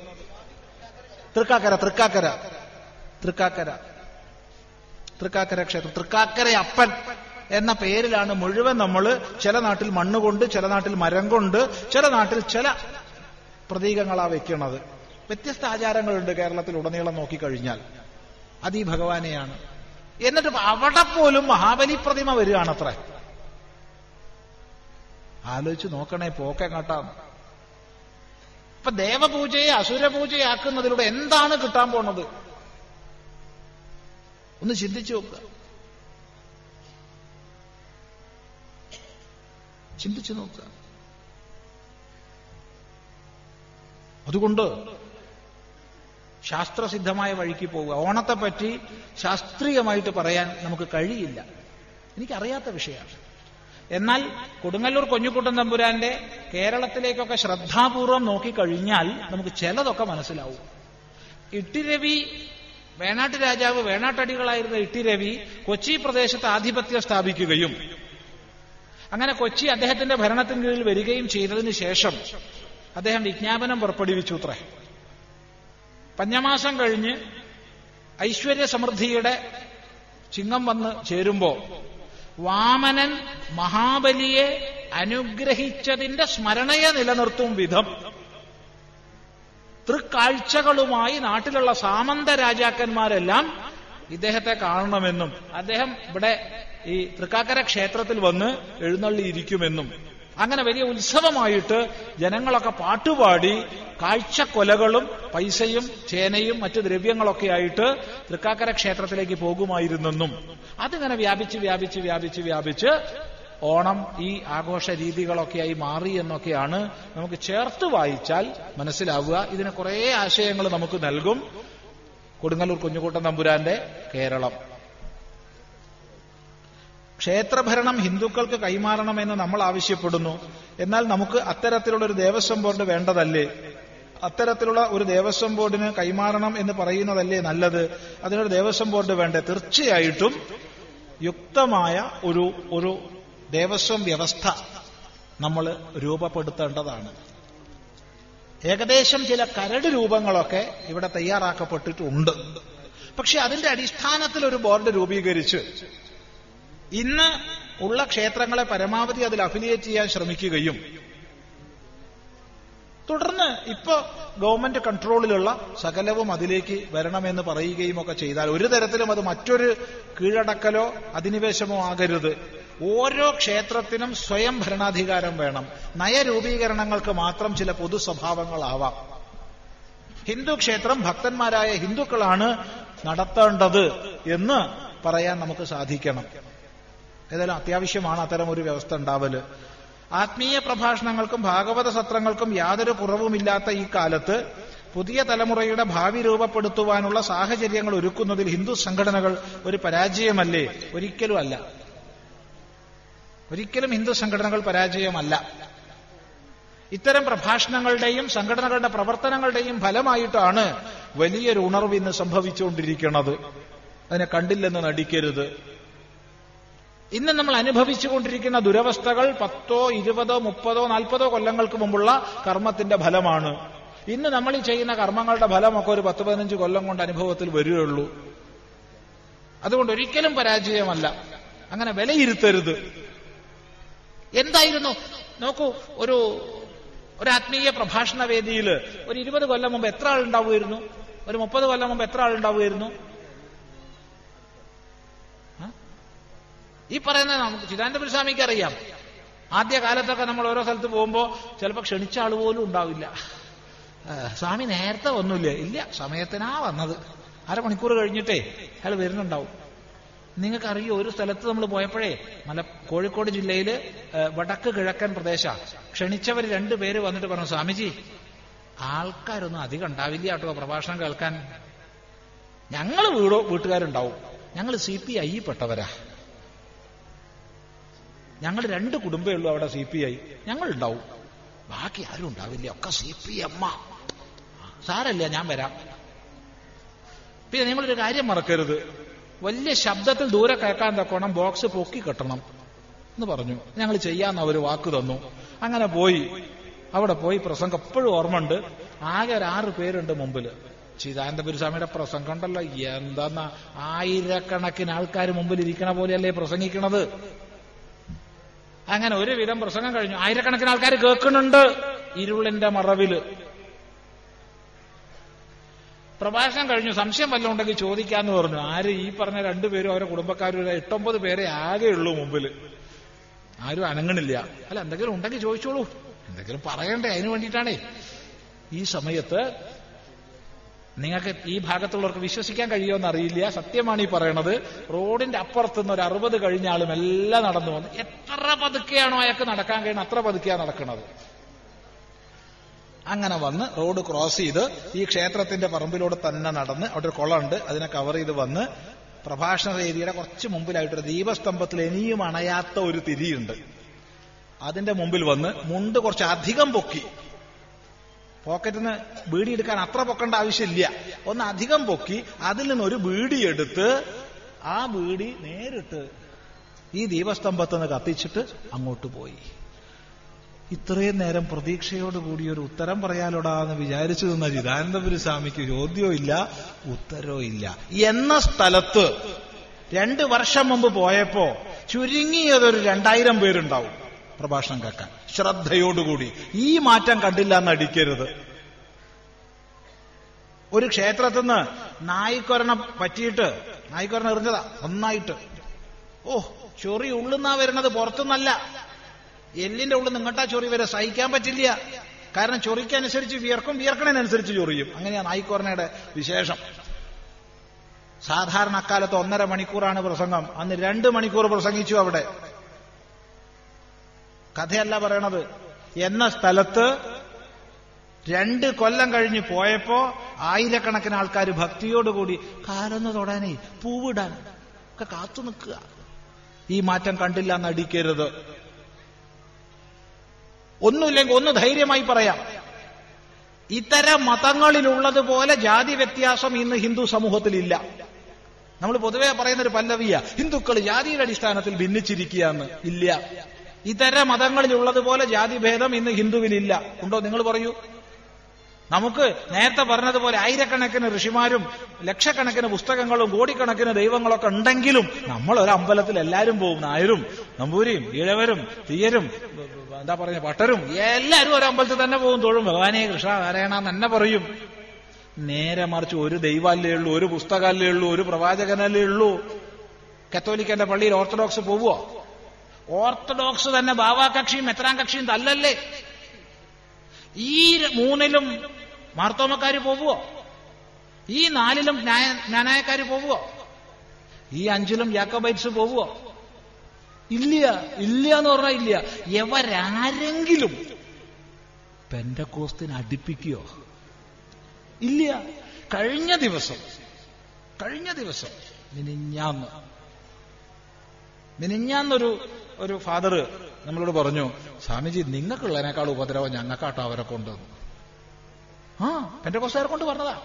മിനിഞ്ഞാന്ന് നിങ്ങൾക്കുള്ളതിനേക്കാൾ ഉപദ്രവം ഞങ്ങൾക്കാട്ടുക ഇതാ സ്ഥിതി.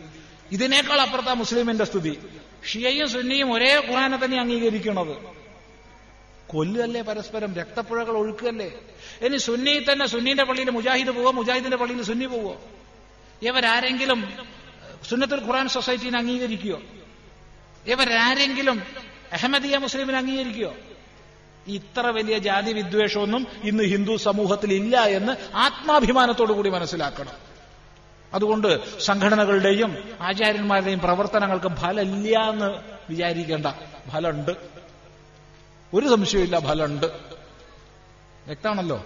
നമ്മളെ സമയം വിചാരിച്ച സമയം കഴിഞ്ഞിട്ട് നാല് മിനിറ്റ് ആയിട്ടുണ്ട്. ഏഴരയല്ലേ വിചാരിച്ചേ? ആ അപ്പൊ ഏഴ് മുപ്പത്തിനാലായി. സമയനിഷ്ഠ പ്രധാനാണല്ലോ. അപ്പൊ അതുകൊണ്ട് കുറെ കടലാസ് മാറ്റി വെക്കുക. കുറെ ഉണ്ട്. നല്ല നല്ല സംശയങ്ങളൊക്കെ കാണുന്നുണ്ട്. കുറെ കടലാസുണ്ട്. വേഗം ഒന്ന് ആധ്യാത്മികതയും സസ്യേതര ഭക്ഷണവുമായി എന്തെങ്കിലും ബന്ധമുണ്ടോ? ഏ ഒരു ബന്ധവുമില്ല. ഇഷ്ടമുള്ള ഭക്ഷണം കഴിക്കാം. എന്താ എന്താ കുഴപ്പം? ഇഷ്ടമുള്ള ഭക്ഷണം കഴിച്ചോളൂന്നേ. ആധ്യാത്മികതയായിട്ട് ബന്ധമല്ല. മാനസികമായിട്ട് ബന്ധമുണ്ട്. ബൗദ്ധികമായിട്ട് ബന്ധമുണ്ട്. ആത്മീയമായിട്ടൊരു ബന്ധമില്ല ആത്മീയല്ല സസ്യത്തിലും ആത്മാവുണ്ട് ജന്തുവിലും ആത്മാവുണ്ട്. പിന്നെന്താ വ്യത്യാസം? എന്നാൽ നമ്മുടെ മനോഘടനയുമായി ബന്ധമുണ്ട്. കാരണം രാജസികവും താമസികവുമായ ആഹാരങ്ങൾ കഴിക്കുന്നതിനനുസരിച്ച് നമ്മൾക്ക് സാത്വികഭാവം ഇല്ലാതാകും. ശാന്തി സമാധാനം ഇല്ലാണ്ടാവും.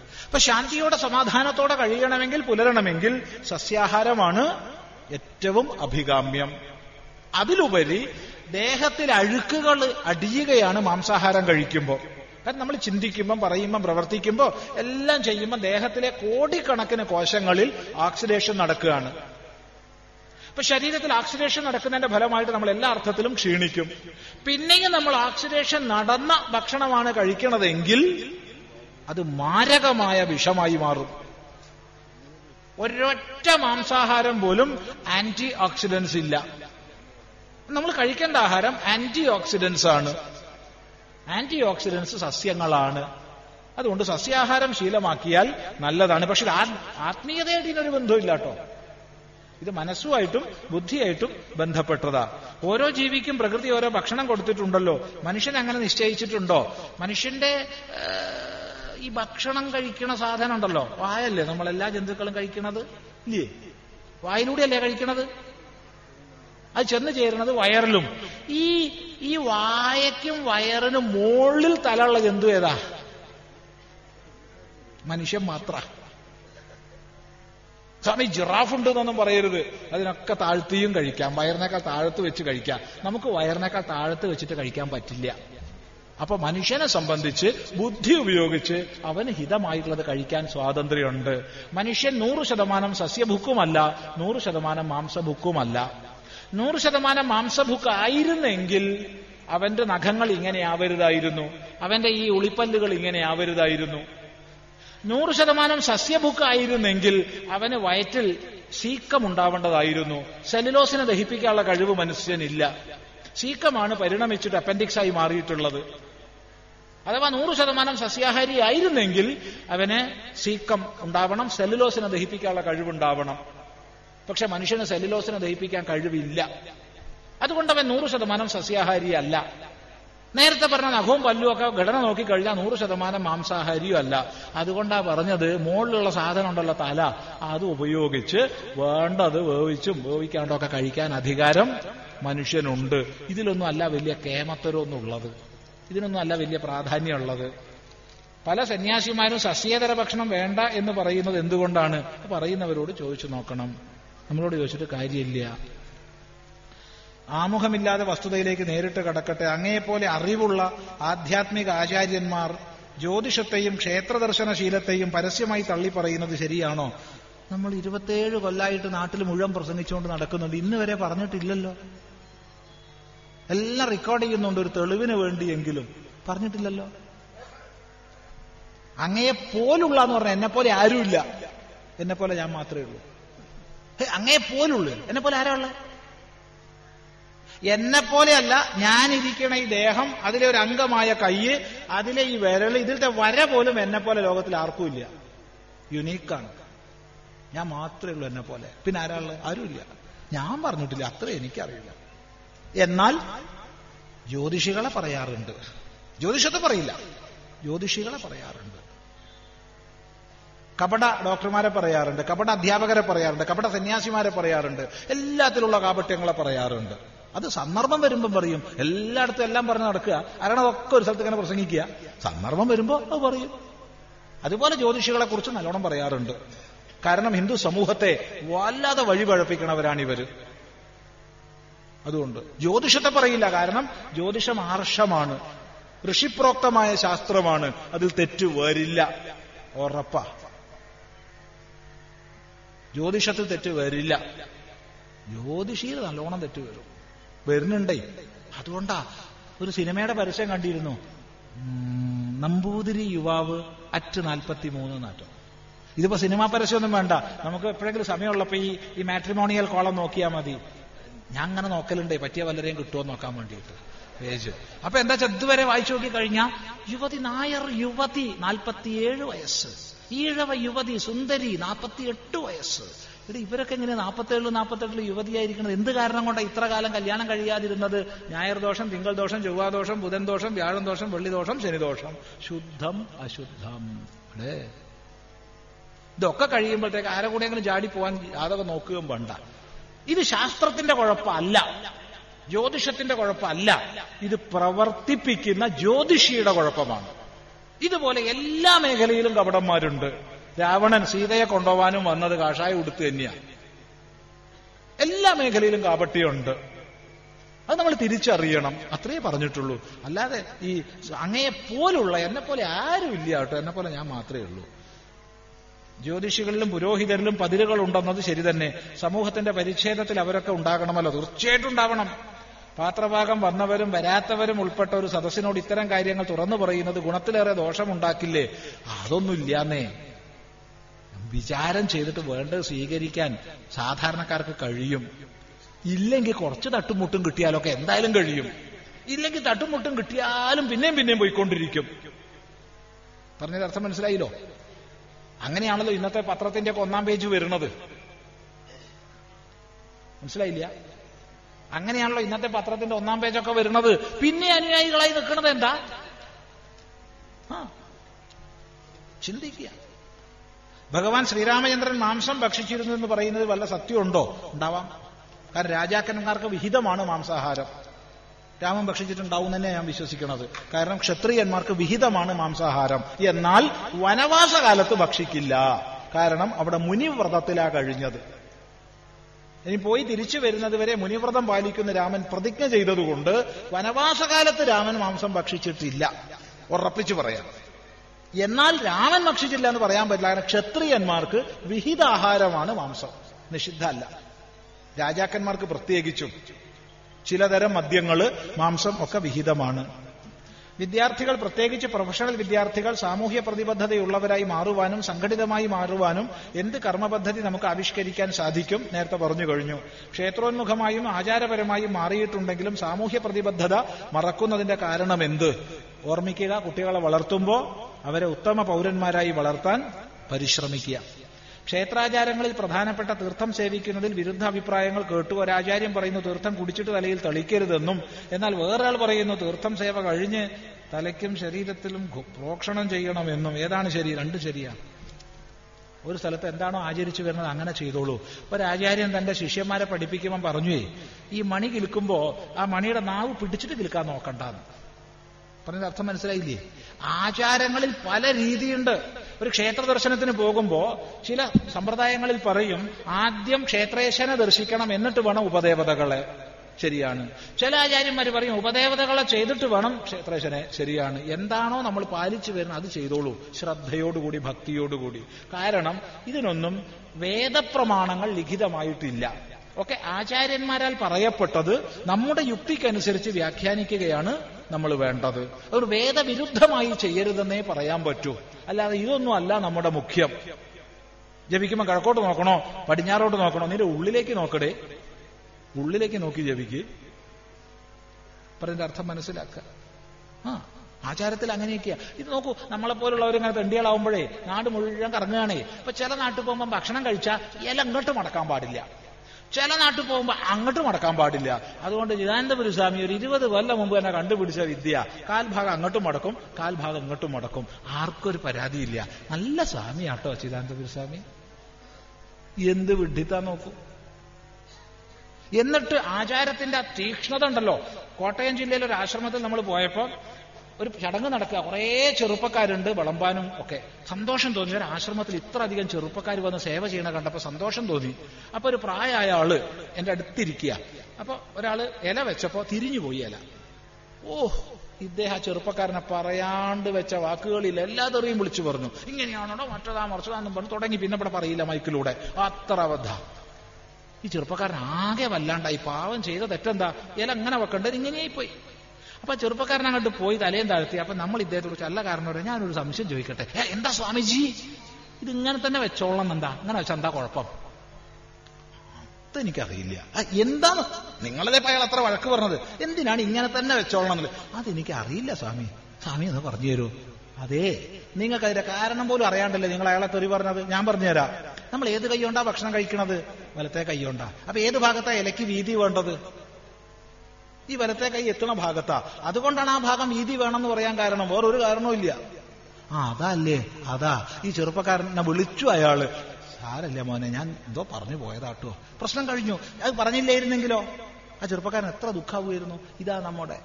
അതുകൊണ്ട് ഈ ആചാരങ്ങളിൽ കടിച്ചു തൂങ്ങാതെ അതിന്റെ പിന്നിലുള്ള തത്വം മനസ്സിലാക്കി ജീവിക്കുക. ഏത് വിഷയത്തെക്കുറിച്ചും ചോദിക്കാമെന്ന് പറഞ്ഞതുകൊണ്ട് ചോദിക്കുകയാണ്. മുൻ പ്രധാനമന്ത്രി മൻമോഹൻ സിംഗിനെ പോലെ സാമ്പത്തിക വിദഗ്ധനൊന്നും അല്ലാത്ത നരേന്ദ്രമോദി ഭൂരിപക്ഷമുണ്ടെന്നതുകൊണ്ട് ധൃതി പിടിച്ചു കൊണ്ടുവന്ന നോട്ടു നിരോധനവും ജി എസ് ടിയും നാടിന് ഗുണകരമായിരിക്കുമോ? എന്താ സംശയം? നോട്ട് നിരോധനത്തിന്റെ ഗുണം ഏറെ താമസിയാണ്ട് നമ്മൾ അനുഭവിക്കും. എത്ര കള്ളപ്പണം അടിച്ചു വെച്ചവർ വെറുതെ കുത്തിയിരിച്ച് കത്തിച്ചിട്ടുണ്ടാവും അതൊക്കെ. ഇന്ത്യയിൽ കറങ്ങിക്കൊണ്ടിരിക്കുന്ന നോട്ടിന്റെ ഭൂരിഭാഗവും അഞ്ഞൂറ് ആയിരം രൂപയുടെ ഭൂരിഭാഗവും കള്ളപ്പണമായിരുന്നു. അത് ഇന്നും ഇന്നലെയുള്ള റിപ്പോർട്ടല്ല. പക്ഷേ അതിനെ വേണ്ടതുപോലെ നിരോധിക്കാനുള്ള ചങ്കൂറ്റം മുൻ പ്രധാനമന്ത്രിമാർ കാണിച്ചില്ല. അഥവാ സാധിച്ചില്ല. ഭൂരിപക്ഷം ഇല്ലാത്തതും പല പ്രശ്നങ്ങളും ഉണ്ടാവും.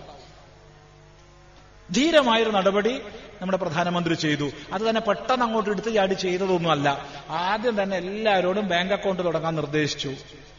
തുടങ്ങുന്നില്ല എന്ന് കണ്ടപ്പോ സബ്സിഡിയൊക്കെ ബാങ്കിൽ കൂടി ആയിരിക്കും എന്ന് പറഞ്ഞു. അത് കേട്ടാ നമ്മൾ തുടങ്ങും. എന്നിട്ട് പറഞ്ഞു ഒക്ടോബർ മുപ്പത് വരെ മാത്രമേ സമയമുള്ളൂ അതിനു മുമ്പ് ബാങ്ക് അക്കൗണ്ട് തുടങ്ങിക്കൊള്ളണം എന്ന് പറഞ്ഞു. എന്നിട്ട് ഒരു മാസം നീട്ടി. എന്നിട്ടും ഒരാഴ്ച കഴിഞ്ഞു. നവംബർ ഏഴാം തീയതി കഴിഞ്ഞു. നവംബർ എട്ടാം തീയതി രാത്രിയാണ് അഞ്ഞൂറിന്റെ ആയിരത്തിന്റെ നോട്ടുകൾ നിരോധിക്കുന്നത് കള്ളപ്പണം ഞാൻ പ്രധാനമന്ത്രിയായാൽ കള്ളപ്പണം ഇല്ലാതാക്കുമെന്ന് പറഞ്ഞ് പ്രതിജ്ഞ ചെയ്ത് വോട്ട് പിടിച്ച ആളാ. അദ്ദേഹത്തിന്റെ ബാധ്യതയാണ് താൻ പറഞ്ഞ വാക്ക് പാലിക്കേണ്ടത്. അതുകൊണ്ട് അതിന്റെ പ്രയോജനം ഉണ്ടാവും. അതുപോലെ തന്നെ ജി എസ് ടി നിശ്ചയമായും ഗുണം ചെയ്യും. പക്ഷെ അതിന് കുറച്ച് താമസം ഉണ്ടാവും. ഒരു ട്രയൽ ആൻഡ് എറർ രൂപത്തിൽ പല പരിവർത്തനങ്ങളും വരേണ്ടി വരും ഇവിടെ. പക്ഷെ ജി എസ് ടിയുടെ പൂർണമായ പ്രയോജനം ഉണ്ടാവണമെങ്കിൽ നിശ്ചയമായും പെട്രോളിയം ഉൽപ്പന്നങ്ങൾ കൂടി അതിൽ ഉൾപ്പെടുത്തണം. അല്ലാത്ത കാലത്തോളം പൂർണ പ്രയോജനം ഉണ്ടാവില്ല. ജി എസ് ടി മാത്രം വന്നാൽ പോരാ. മറിച്ച് ട്രാൻസാക്ഷൻ ടാക്സ് ഏർപ്പെടുത്തുന്ന അവസ്ഥയിലേക്ക് ഭാരതം ഉയരണം. എന്നാ ഇൻകം ടാക്സും സെയിൽ ടാക്സും ജി എസ് ടി ഒക്കെ എടുത്തു മാറ്റാം. ഒരു ടാക്സും നാട്ടിൽ വേണ്ട. ഒറ്റ ടാക്സ് മതി. ട്രാൻസാക്ഷൻ ടാക്സ് മാത്രം. അങ്ങനെയാണെന്ന് വെച്ചാൽ ബാങ്ക് അക്കൗണ്ടിന്റെ മുകളിൽ ഒരു മുക്കാൽ ശതമാനം ടാക്സ് ഉണ്ടെങ്കിൽ തന്നെ ഗവൺമെന്റിന്റെ ടാക്സ് ഇൻകം എത്രയോ ഇരട്ടിയാവും. എന്ന് മാത്രമല്ല കള്ളപ്പണം എന്നൊന്നും നാട്ടിൽ ഉണ്ടാവില്ല സാധനങ്ങളുടെ വില കുത്തനെ കുറയും ജനങ്ങളുടെ പർച്ചേസിംഗ് പവർ കൂടും. അതിലേക്കുള്ള ഒരു കാൽവെപ്പായി നമുക്കിതിനെയൊക്കെ ശുഭവിശ്വാസത്തോടു കൂടി കാണാം എന്ന് മാത്രം പറയുന്നു. ശവശരീരത്തിന് സമീപം രാമായണവും വിഷ്ണു സഹസ്രനാമങ്ങളും ചൊല്ലുന്നതിന് കൂടാതെ ജ്ഞാനപ്പാന ചൊല്ലുവാൻ എന്തെങ്കിലും തടസ്സമുണ്ടോ? രാമായണവും ചൊല്ല ജ്ഞാനപ്പാനയും ചൊല്ല എല്ലാം ചൊല്ല. നാമം ജപിക്കുക നല്ലോണം. അവിടെ ഇരുന്ന് കരയരുത്. കരച്ചിൽ നിർത്തുക നാമം ജപിക്കുക. മരിച്ച വീട്ടിൽ മരണം നടന്ന വീട്ടിൽ ഒച്ചത്തിൽ നാമം ജപിക്കുക. രണ്ടോ മൂന്നോ പേര് ഉത്സാഹിച്ചാൽ മതി. ബാക്കിയുള്ളവരൊക്കെ ചെയ്തോളും. അതുകൊണ്ട് ഒരു തടസ്സവും ഇല്ല. ശരി തൽക്കാലം ഉപസംഹരിക്കുകയാണ്. സമയം കുറച്ചധികമായി. ശരി. ഓ ഗുരുർബ്രഹ്മാ ഗുരുർവിഷ്ണു ഗുരുർദേവോ മഹേശ്വര गुरुसाक्षात्परम् ब्रह्म। तस्मै श्री गुरवे नमः।